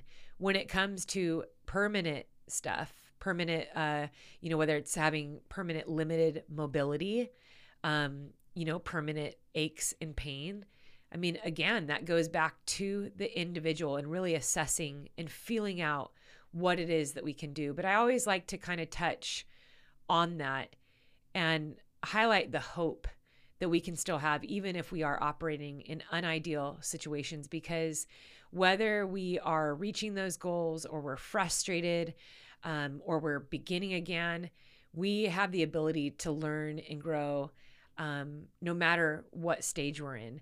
And we are so much more capable of enduring things than we actually think we are. Mhm. I think that had you not signed up for this marathon, had it not been in your mind, let's say that you were like, oh, I'll sign up for it next year, like in February, I'll, I'll pick one next year.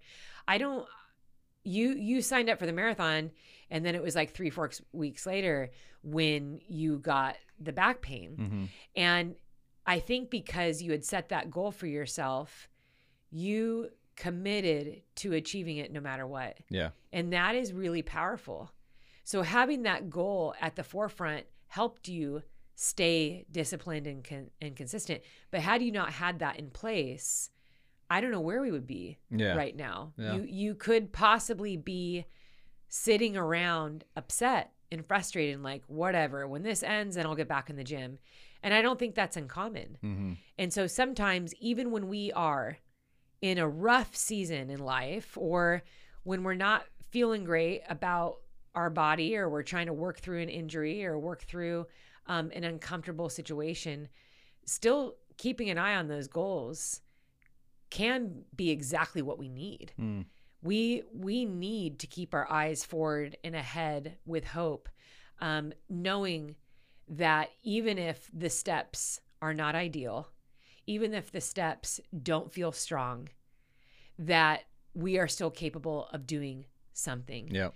And I think that this is going to be the marathon experience for you is every day it's assessing. Yeah. Every day it's figuring out how can I get through this workout as strong as I can, as best I can.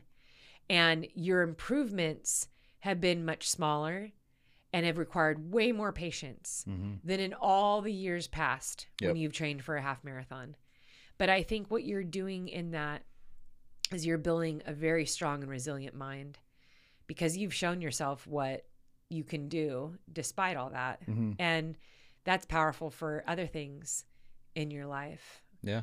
And as an outsider, I don't want that for you. I wanted this to be a pain-free, fun adventure of hitting that that marathon, but it's turned into something else. But I'll tell you what, Eddie, it's been really inspiring to see you tackle this marathon program in this way. Um, because it's not ideal, but I know the goal matters to you Mhm. and com- and crossing that finish line it matters to you and through that you've just become a better version of yourself. Yeah, yeah. We'll see. March seventeenth, coming quickly. Yeah. We'll see. March 17th is also when is that is that when your dry January ends? Yeah, that's right. yes. Um, You'll enjoy a beer at the finish line. yeah, that, that sounds good. I'm, yeah, I could do that.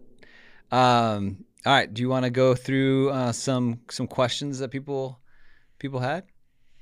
Coaching specific running questions. Yeah, we this is an all-around running episode Yeah. today, and so I'd love to tackle some of our listener questions. I think that a lot of people are going to gain, um, you know, some encouragement from what we just shared. But Yeah. we do love hearing from you, our Mhm. audience, and so um, we ask people to send in questions, and and I know that you have some, Yeah. and um, I have a couple. So let's go ahead and tackle those. Okay. All right, so we have gotten quite a few questions about hill training, about living in a flat area, but you're training for like a mountainous or hilly Yes. course. So I've chosen this one to kind of encompass all of that. This is Ryan LeBlanc seven. Thank you so much for writing in, Ryan. And he asks, "What? I was, yes. Good. Thanks, Ryan. No, I was just giving Ryan a little shout out. His profile picture is really cool too. Um, it looks like he's in the mountains. Is it Ryan Reynolds? No, we already never Ryan. All right, the obsession right. with Ryan Reynolds continues. Moving on. How do you train for a race with elevation when you live in a flat area? And he says, I appreciate it. So, a couple things, um, and this is so important.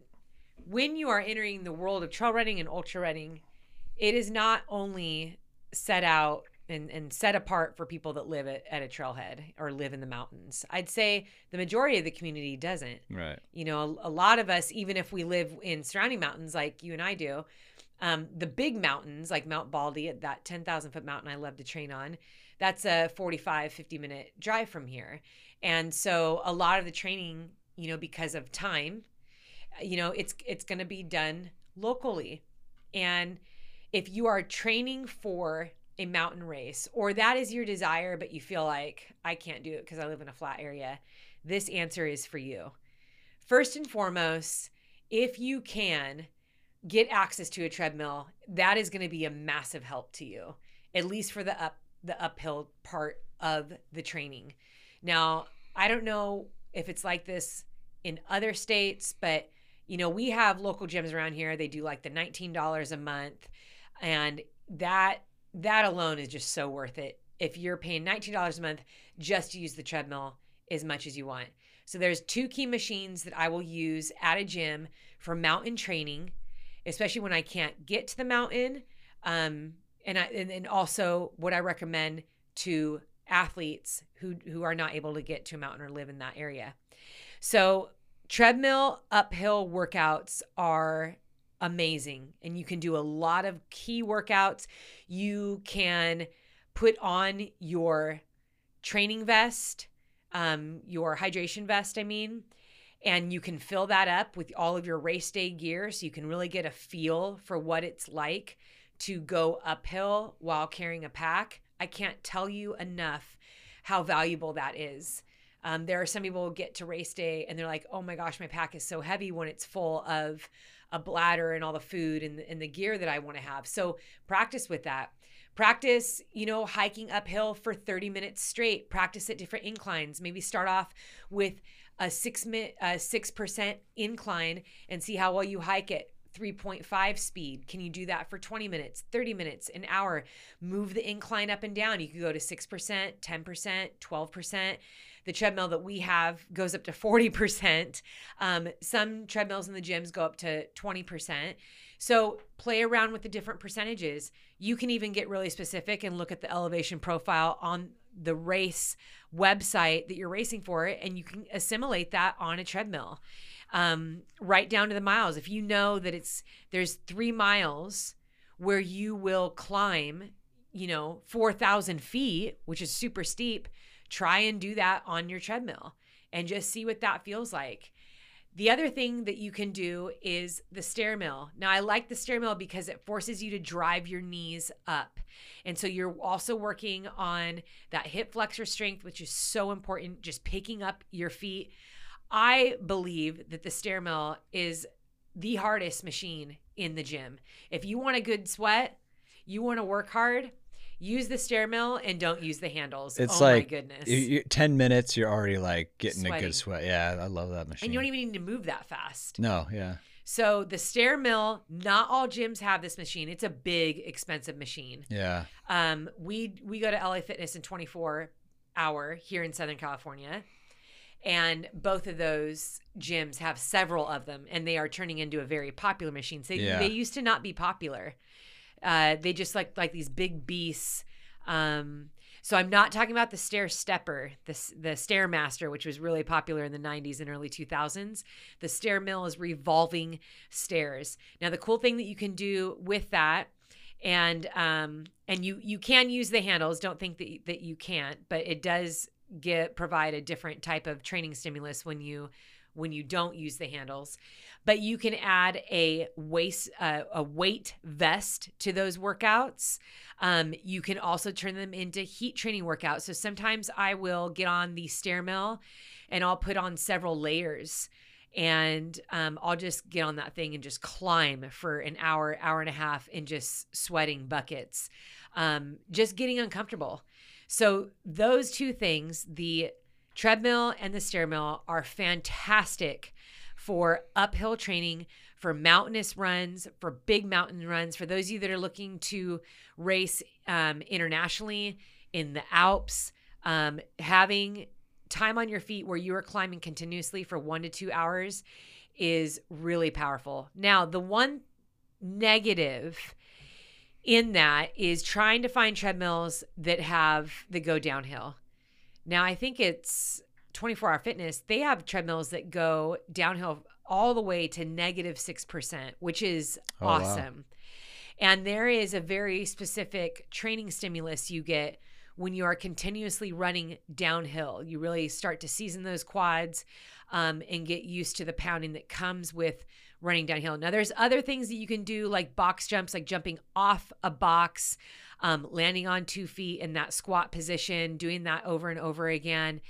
Um, if you can find areas around town that have um, even just little hills where you can do downhill repeats, I think this is very important and often overlooked.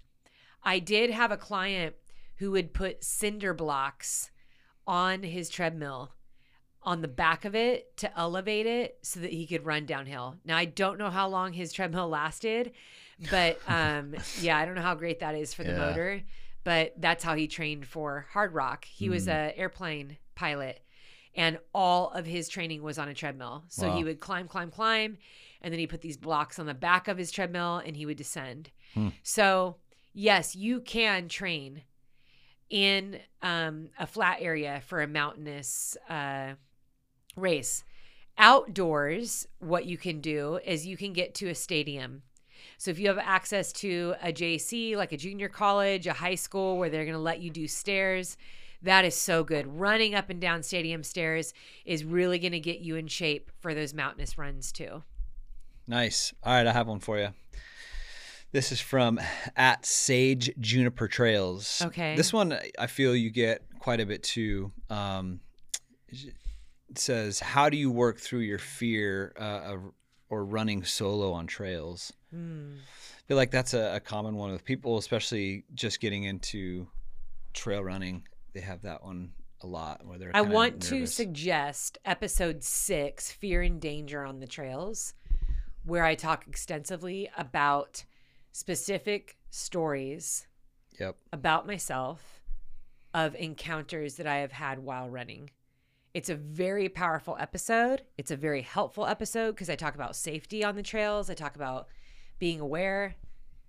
Somebody else had written in this group of questions that we have here, and they asked if, if I run with groups of people. It's rare that I run with a group of people because of the type of schedule I have, my everyday life, but also the type of training I do hmm it's really difficult to find people that um to do the type of training I do, but also when I do it. You know, it's pretty hard to find people. Hey, I used to go with you. Remember when we first?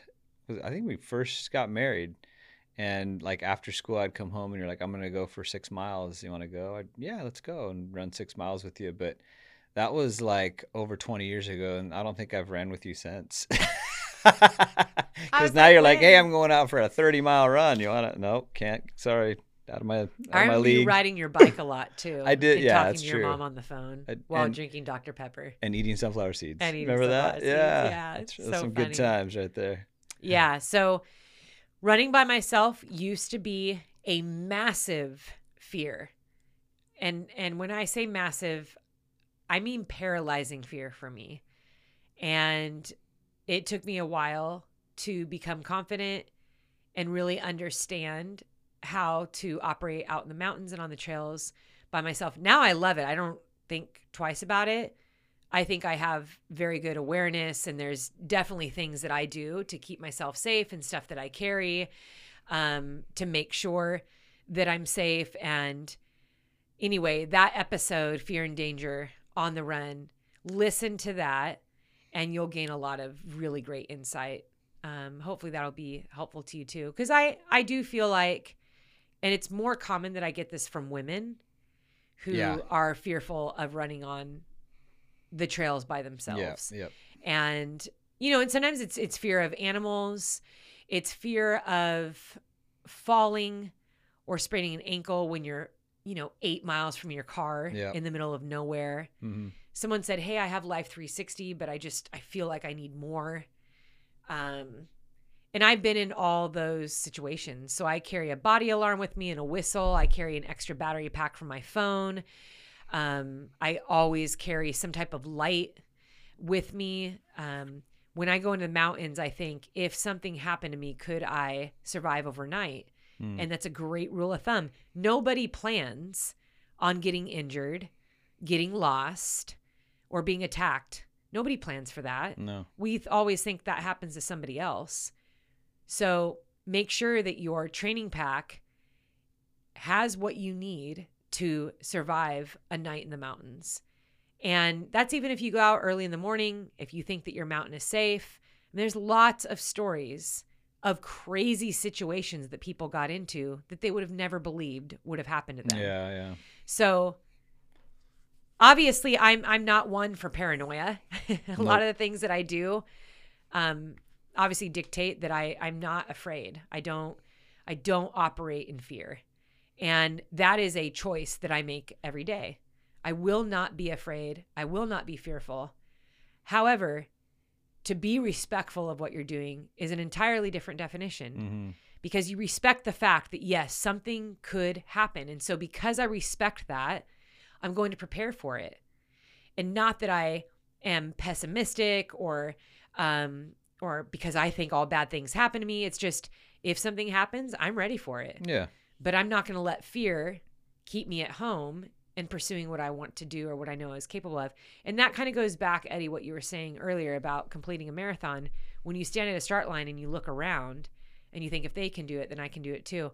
I want you to remember that. If I can do it, you can do it too. hmm Now, one note I need to make, and this is specifically about mountains and trails, is um, not all mountain and trails are the same around the United States. Like, I probably wouldn't go out alone with nothing in Montana. Yeah. We don't have grizzly bears here in Southern California. Grizzly bears are no joke, and they're very territorial. Um, you operate differently in mountains and in trails, and so I would think for the runners listening to this, they know that like you carry different stuff. Yeah. If you're in Alaska, it's a different. a uh, yeah. you're right. Yeah. Alaska's the same way. Yep. So you're carrying bear spray. You're you're just carrying different stuff. Yeah. Canada for our Canadian listeners. Yep. Um, so I respect that. I also found too when I was running on the East Coast, like in North Carolina, all of their trails are inside. Hmm. Like you are covered in trees, roots, moss. You, no one can see you. See the mountain I run on, Mount Baldy. It's a bald mountain. Exposed, right? I'm exposed. You can see me pretty much from anywhere. if I were to light a flare or put a light up or anything and it was night and you were going by, you know, like you would be able to find me. I can see for miles and miles for most of the routes up there. Mm. Um, but it's different when you're in a green tunnel for Yep. miles and miles and miles. And that proposes different risks and different situations. So It's pretty though. it is beautiful. but I think you first have to study and get to know your surroundings. And in some situations, you just know, like, yeah, when I run here, I always need to be running with someone. Yeah. That's not a good place for me to run alone. And I'm like that. There are certain places I'm just not going to run alone. Yeah. And, but other places, I mean, I could run all day literally and feel completely comfortable, totally fine. Mm. So it is going to come down to your specific na- neighborhood where you're located in the country. You know, and some people listening don't even live in a safe neighborhood. You know, even running on the street or running at certain parts of town, or maybe their route takes them through, um, you know, maybe a, a dangerous, you know, part of town Yeah. you have to keep those things in mind too and and i travel a lot for um you know for racing for events for speaking and there have been times where i'm running in a brand new place i'm like i can feel this is probably not the smartest part of town to run on Yeah. and I've literally many times turned around and gone back in, in the other direction. So I think what is important is listen to that, you know, that gut when you're out running. And if something doesn't feel right, then you head back to your car. Mm. Take some time and do research about where um, where you live. I remember when I was first starting into trail running, that's what I did. I did a lot of research and it really eased my mind. I did research on everything types of animals, the types of crime, like, you know, anything I could find to give me peace about, okay, what is normal on this trail? What is it like being out on this trail? So, episode six, Fear and Danger on the Run, I highly encourage that to you. Um, listen to it and hopefully you'll you'll glean something good. Nice. All right. Next one I have over here is from at bird is the word is the bird. That's the Instagram handle. I like that one. Not quite sure it. what it what it means, but hey, a lot of people say that about mine, so I, I, like Mo this one. Bampin. Yeah. All right. This one is a super common question that you get all the time. So I'm just going to ask it again. Run first, lift later, or lift first, run later? How do you decide? We did a YouTube Yep. episode on my channel, not the Choose Strong podcast, but it was on my channel last year. It was around this time. hmm Yeah. The title of it says Why Lift, and it's a picture of me with a barbell on my back in a lunge position. And we um, discussed that. yeah. And I'm going to kind of paraphrase what I said there. This is very dependent on one, your lifting history, and two, how long you have been lifting and running at the same time. Because I have been lifting since I was a teenager, I am able to handle a little bit more as it comes to strength um, and running than maybe someone who's brand new to lifting and is still getting sore every time they lift. The other thing is what your goals are. Yeah. So if you're in your off season, my recommendation is like put an emphasis on heavy lifting. Put an emphasis on just getting strong in your off season. And secondary is the running. So typically in my off season, um, I lift more and my running volume comes down. And I teach my body how to do both of those. I also recommend if you're training for an ultra, once or twice a month, do a long run and then go lift, or vice versa. You can try it this way lift like the night before, even in, in, in the morning before, like total body, and then go do a long run. What you will find is you are tired, your body is heavy, it doesn't feel good, but it is great training for an ultra because at some point in ultra, that's exactly what you feel like.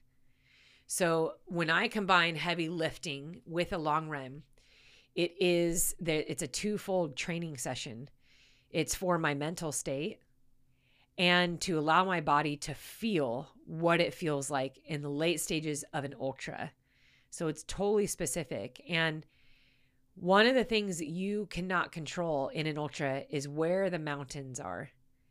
So the obsession with lift before, lift after, I say do it both.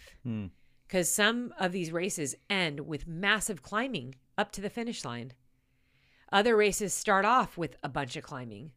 And I say that climbing is strength training in disguise. It Mhm. gets you really strong. Yeah. And so if you're combining strength training with your running, whether before or after, a couple times a month with your long run, you're going to get really strong. Now, right now, for me personally, and this is why I'm pretty general when I share my training stuff because it's so specific to me. The way that I train is really in relation to how I've been lifting my entire life and what I've been able to build up. Ideally, if I'm going to be doing like an interval workout, a tempo run, and I want to hit paces. So, yesterday is a great example. I did 10 by three minutes inside of 11 miles. It was a hard workout. And I then put an hour and a half of lifting later in the day. So I got the workout done because I needed to hit certain paces, but I wanted to lift because I wanted to completely empty out my body. I wanted to get every last drop of hard work out of myself and depleting the muscles, fatiguing, because today is a full blown recovery day. Mm-hmm. Today is where I heal, where I recover, and tomorrow we get back to another workout. So, being strategic with how you lift is important. Another key factor is what you are lifting. Now, I have said just in passing and, and very lightly, I've said, oh, yeah, I'm, I'm in the gym five to six days a week, but I am not doing the same thing five to six days a week. See, sometimes I go to the gym and I will do mobility for 30 minutes. And then I might spend 15 minutes doing core strength and hip strength. And then I might spend 10 minutes just doing like shoulders and arms. But another day I might do like Metcon style lifting where I'm doing like hard rounds of weights, high reps, fast. Um, I love workouts like that. And then I might end with really heavy lifting. Another day might be lightweight, high rep. Another day I'm in the gym. I'm doing a lot of like mat work where I'm doing like Pilates and I'm working with the band and it's just all body weight PT exercises for an hour straight. So there is always a part of our body that we can strengthen, that we can work on, but it doesn't always need to be heavy weights. I do feel that as men and women age, lifting heavy is very important.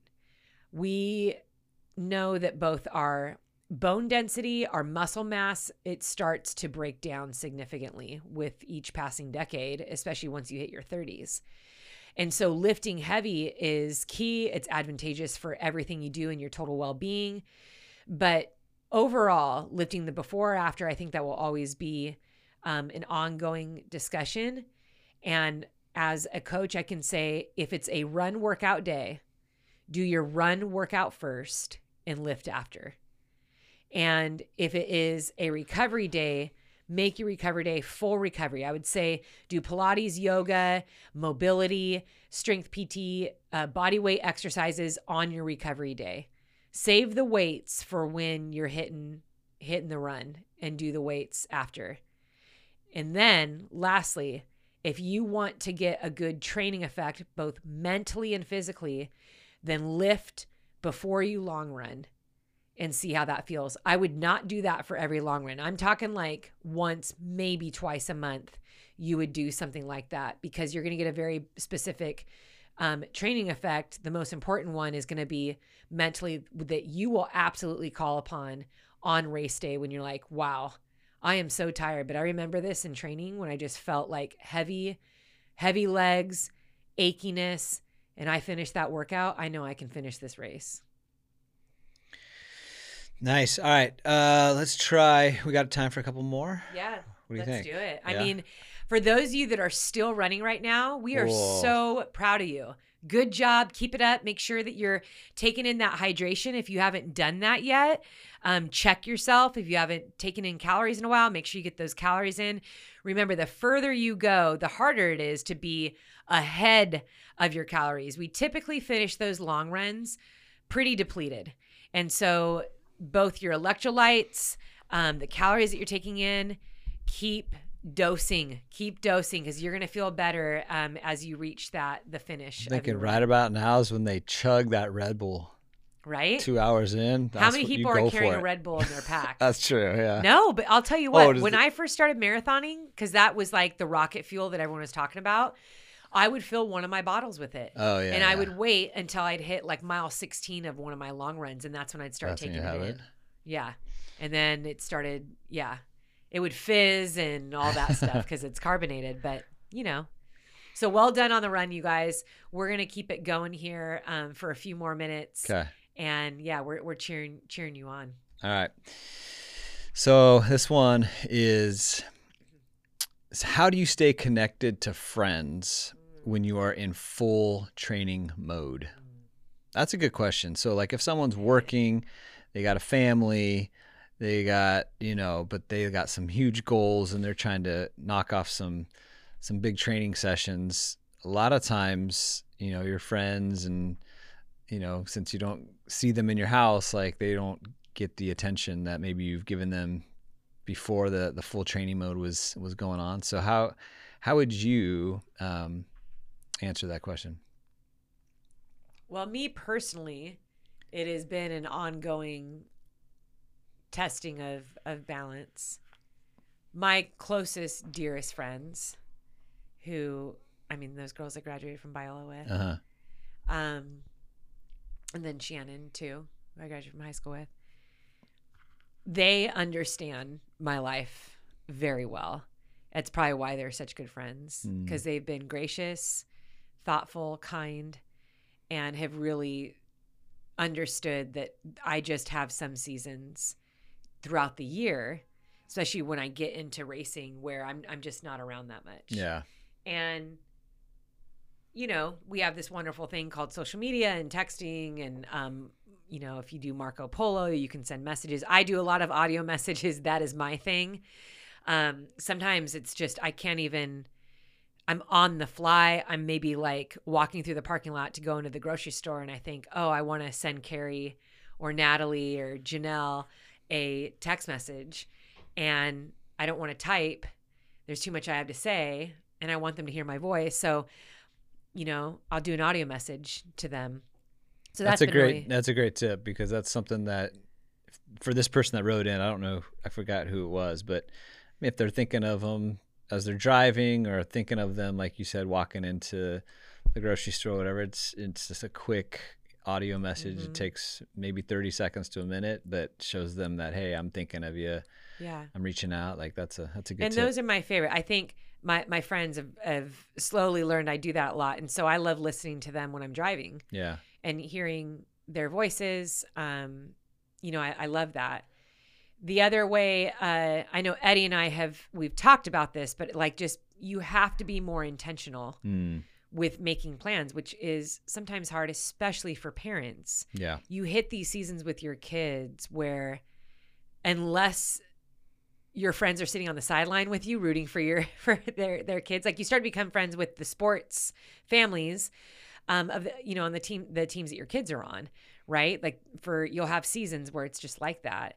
Um, I remember when the kids were little, it was who they were in class with, you know, in elementary school, and and then it's like, well, who's living on your street? So you have seasons in your life where friends come and go, or you're you're closer to some friends than you are than others. I would say that our our college group of friends have been the mainstay since we were 18 years old mm-hmm. and have gone through every season with us. And so I think this past weekend we went out to dinner with friends on Friday night and then we went out with friends on Saturday night. And one of the things that Eddie and I talked about was, you know, every day you have to eat a meal. And why not share the meal with someone that you love and someone that you care about? So if you can make that work, do it. And Eddie and I are amazing at last minute. Like sometimes last minute stuff just works for us. And so that's what happened with our friends this past weekend. Yeah. And we had a great time. And we've we've started to work a little bit harder at that where we need to start making sure that you know we're seeing friends and and you know we're having a meal like let's just invite people over or, or meet up with them. So um the the balance in that i think has has has always looked different with the seasons of life. And i think i probably best learned that once we started having kids so even before I was a runner, you know, and I was training and stuff, Mm. I just realized like, wow, it is really hard to keep a social schedule when you're you have babies and they have nap times and they go to bed at different times and sometimes they don't feel good. And it was like, I don't think there was any season in my life where I had to like cancel more play dates and you cancel things because everything revolves around your kids' schedules and how they're feeling and um and so staying connected with people who are in the same place that you are you know i think for the mothers that are listening um, you know, staying connected with mom groups, you know, in your area, whether that's through your church or through your community, where they understand what you're going through and they totally get it when you say, Oh my gosh, I can't come. I got to cancel right now. My baby just blew their diaper out and it's going to take me 20 minutes to clean this up, you know, and then you're in tears because like you were looking so forward to connecting with an adult and now it's not happening. And um, yeah, I could, I should probably do a mom episode. I could talk for hours about that, how sometimes you feel like you have isolating seasons um, because you're a new parent and you're trying to figure out that schedule. But what is true for all humans is that seasons come and go and they change. And before you know it, I mean, Eddie and I, we said, we're like, oh my gosh, like more and more kids are out of the house for dinner time. Yeah. And so, you know, it's, there used to be a time where it's we could only have dinner at home. Going out to restaurant was a nightmare. Yeah. so they do come and go, but you know, the people in your life, your friends, those that close circle of friends, your family, they truly are the most valuable things you have in your life. They are the most precious. They are what, what make your life full. And when you're hitting tough seasons in your life, they help keep your feet grounded. Mm-hmm. You start to remember, like, wait, this is actually what matters. You know, that that medal does not matter as much as my children and is not as much as my best friends and my family. It's the people. And when I look back on my life, it's the memories with people that I will remember the most. And Mhm. so um, we have to work hard at that. And I think, you know, Eddie is a great planner. We both do our best to write out our schedule for the week and then a daily schedule. And so that has really helped us maintain a consistent connection with with friends and family. What I mean, today we got to go to to Riley's soccer game again. I think in our last uh, podcast we were saying we're going to Riley's soccer Mm, game, but um yeah, I think it's it's just remembering that that each day is an opportunity to make an impact in somebody else's life and that can be as simple as giving a phone call, writing a letter. I still write letters. I love the handwritten letter. Mm-hmm. Sending a text, doing a FaceTime, giving your kids a hug. Um like Eddie, he'll go and pick me up coffee, I'm sure at some point today. Hmm. Interesting. Um, but the little things matter. I think sometimes when we think of Yeah. connecting with our friends, we think it has to be this big, you know, girls' night out or a big barbecue on the weekend, and it doesn't. Sometimes Yeah. it's, it's just this simple like touch and go, like how are you doing? How are you feeling? What's what's going on lately? Update me. And um, yeah, that's that's important. Yeah, those are good good tips. Mhm. Um, I don't know. I think you touched on this one, but I think you actually did a YouTube on this one as well. But um, at Mrs. Summerer says, "What's your typical long run fuel? Oh, okay. Like real food versus gels?" So I maybe more specific to you. Like I know you, Yeah. you've talked a lot about it's. Even at the beginning of this podcast, we talked about how when and and what type is kind of unique to that person but i think she's asking what your typical long run fuel is my long run fuel has changed over the years. I, I like to experiment with different things. Right now, I am obsessed with Bare Performance Nutrition Go Bar. mm-hmm. It is basically a Rice Krispie treat. yeah I love good. Rice Krispie treats. Delicious. i It's- could eat probably 15 Rice Krispie treats in one sitting Yeah. easily. And these bars, they're 200 calories. Great. I, I don't know what the carb count on it. It's pretty solid. Yeah. It's an oat bar Yeah. and it is delicious. They, I good. love it. Yeah. So that has been my fuel. I take those things to the gym. If I have like a two plus hour workout in the gym, I'll eat one of those bars. Same thing. If I'm in the mountains, I eat differently than I do for a long run on the road Hmm. because I found that when I climb, I am expending more energy and I'm also out there longer. And I don't just want liquid calories. Yeah. I want something a little bit more substantial. So, my long run fuel box, this is what it looks like. I have a liquid drink that is a go to it. It's the G1M. This is all Bare Performance products. Um, but G1M has a carb and electrolyte drink. So, it's combined. So, I don't have to have a separate electrolyte. So, I will bring a whole flask of that and then I'll bring a baggie of it as well so that I can refill up the bottle. I will then have a just a bottle of just water. And then I will have a mixture of gels and a bar. But I also like real food when I'm in the mountains. When I'm on the trails, I like to bring things like raisins, banana chips. I like to bring um, maybe like a peanut butter sandwich. I'll do dates and a new favorite of mine, which I'm still like trying to figure out the best way to carry it, is mashed potatoes. I really like mashed potatoes with sea salt. I know you can buy those pouches, like the empty pouches. You can fill them up with that, but that that's about it. Um, I always include in my pack some peppermint candies and some ginger chews. Those are great for nausea when your stomach's upset and you can't get anything in. Put one of those in the side of your mouth and just let it kind of drip into your belly. It does help. So yeah, that's that's pretty much what my long run nutrition looks like right now. Nice.